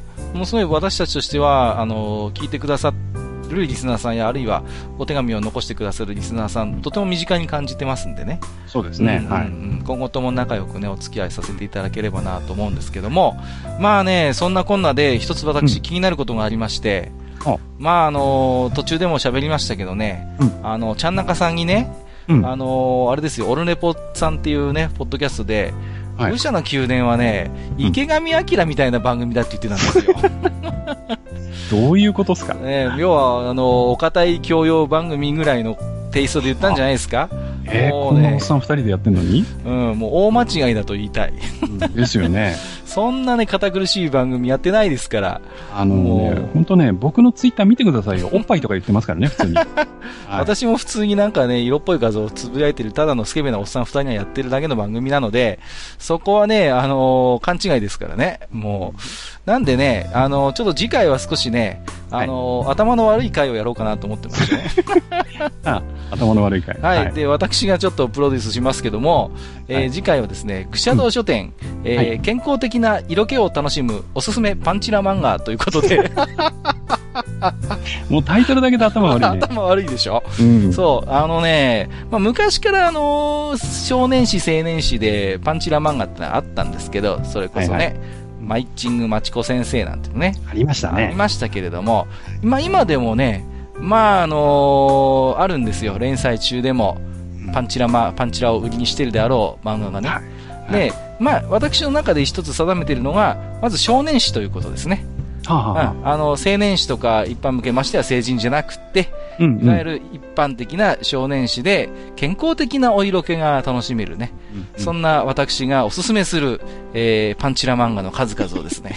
なんかもう自分で言っててどんどんもうアホ臭くなってくるんですけども、はい、いやいやいや、でも一応ね、私も書店の人間でございますので、はい、えっ、ー、と、吟味に吟味をしてですね、うん、これはというあのパンチラ漫画をですね。これはというパンチラっていうのがすごいよね。もうね、このフレーズがもう頭おかしいんですけども、はい、えっ、ー、と、ご紹介をしていきたいと思いますんで、本当にもうね、うん、あの次回はしょうもない話に終始すると思いますけれども、まあ、あの、ね、リスナーの皆様もね、ぜひあのー、ね、そんな、えー、パンチラ漫画の思い出についてですね ダメだ、自分で喋ってて面白いわ。あのーはい、もしよね、なんかあればですね、はい、ぜひお便りでいただければですね。くれるかな？くれないんじゃない？いやいやいや、きっとね、青パンさんあたりでくれると思いますよ。僕はね、信じてます。名指しかよ。僕は信じてますから。まあ、あの、そんなことでね、次回は、えー、愚者道書店、健康的な色気を楽しむおすすめパンチラ漫画ということでですね、えー、よろしくお願いいたします。もう池上彰とは言わせないぞ。うん、よし、これでいいぞ。ということで、えー、本日も長時間のね、えっ、ー、と、うん、放送になってしまいましたけれども、はい、えー、最後までお付き合いいただきましてありがとうございました。ございました。ここまでお相手をさせていただきましたのは、私こと、閣下と、えー、私こと、えー、次回は休みます。アニワでした。えー、ちょっと待ってくださいよ。本日もご聴取いただきまして、ありがとうございました。はい、ありがとうございました。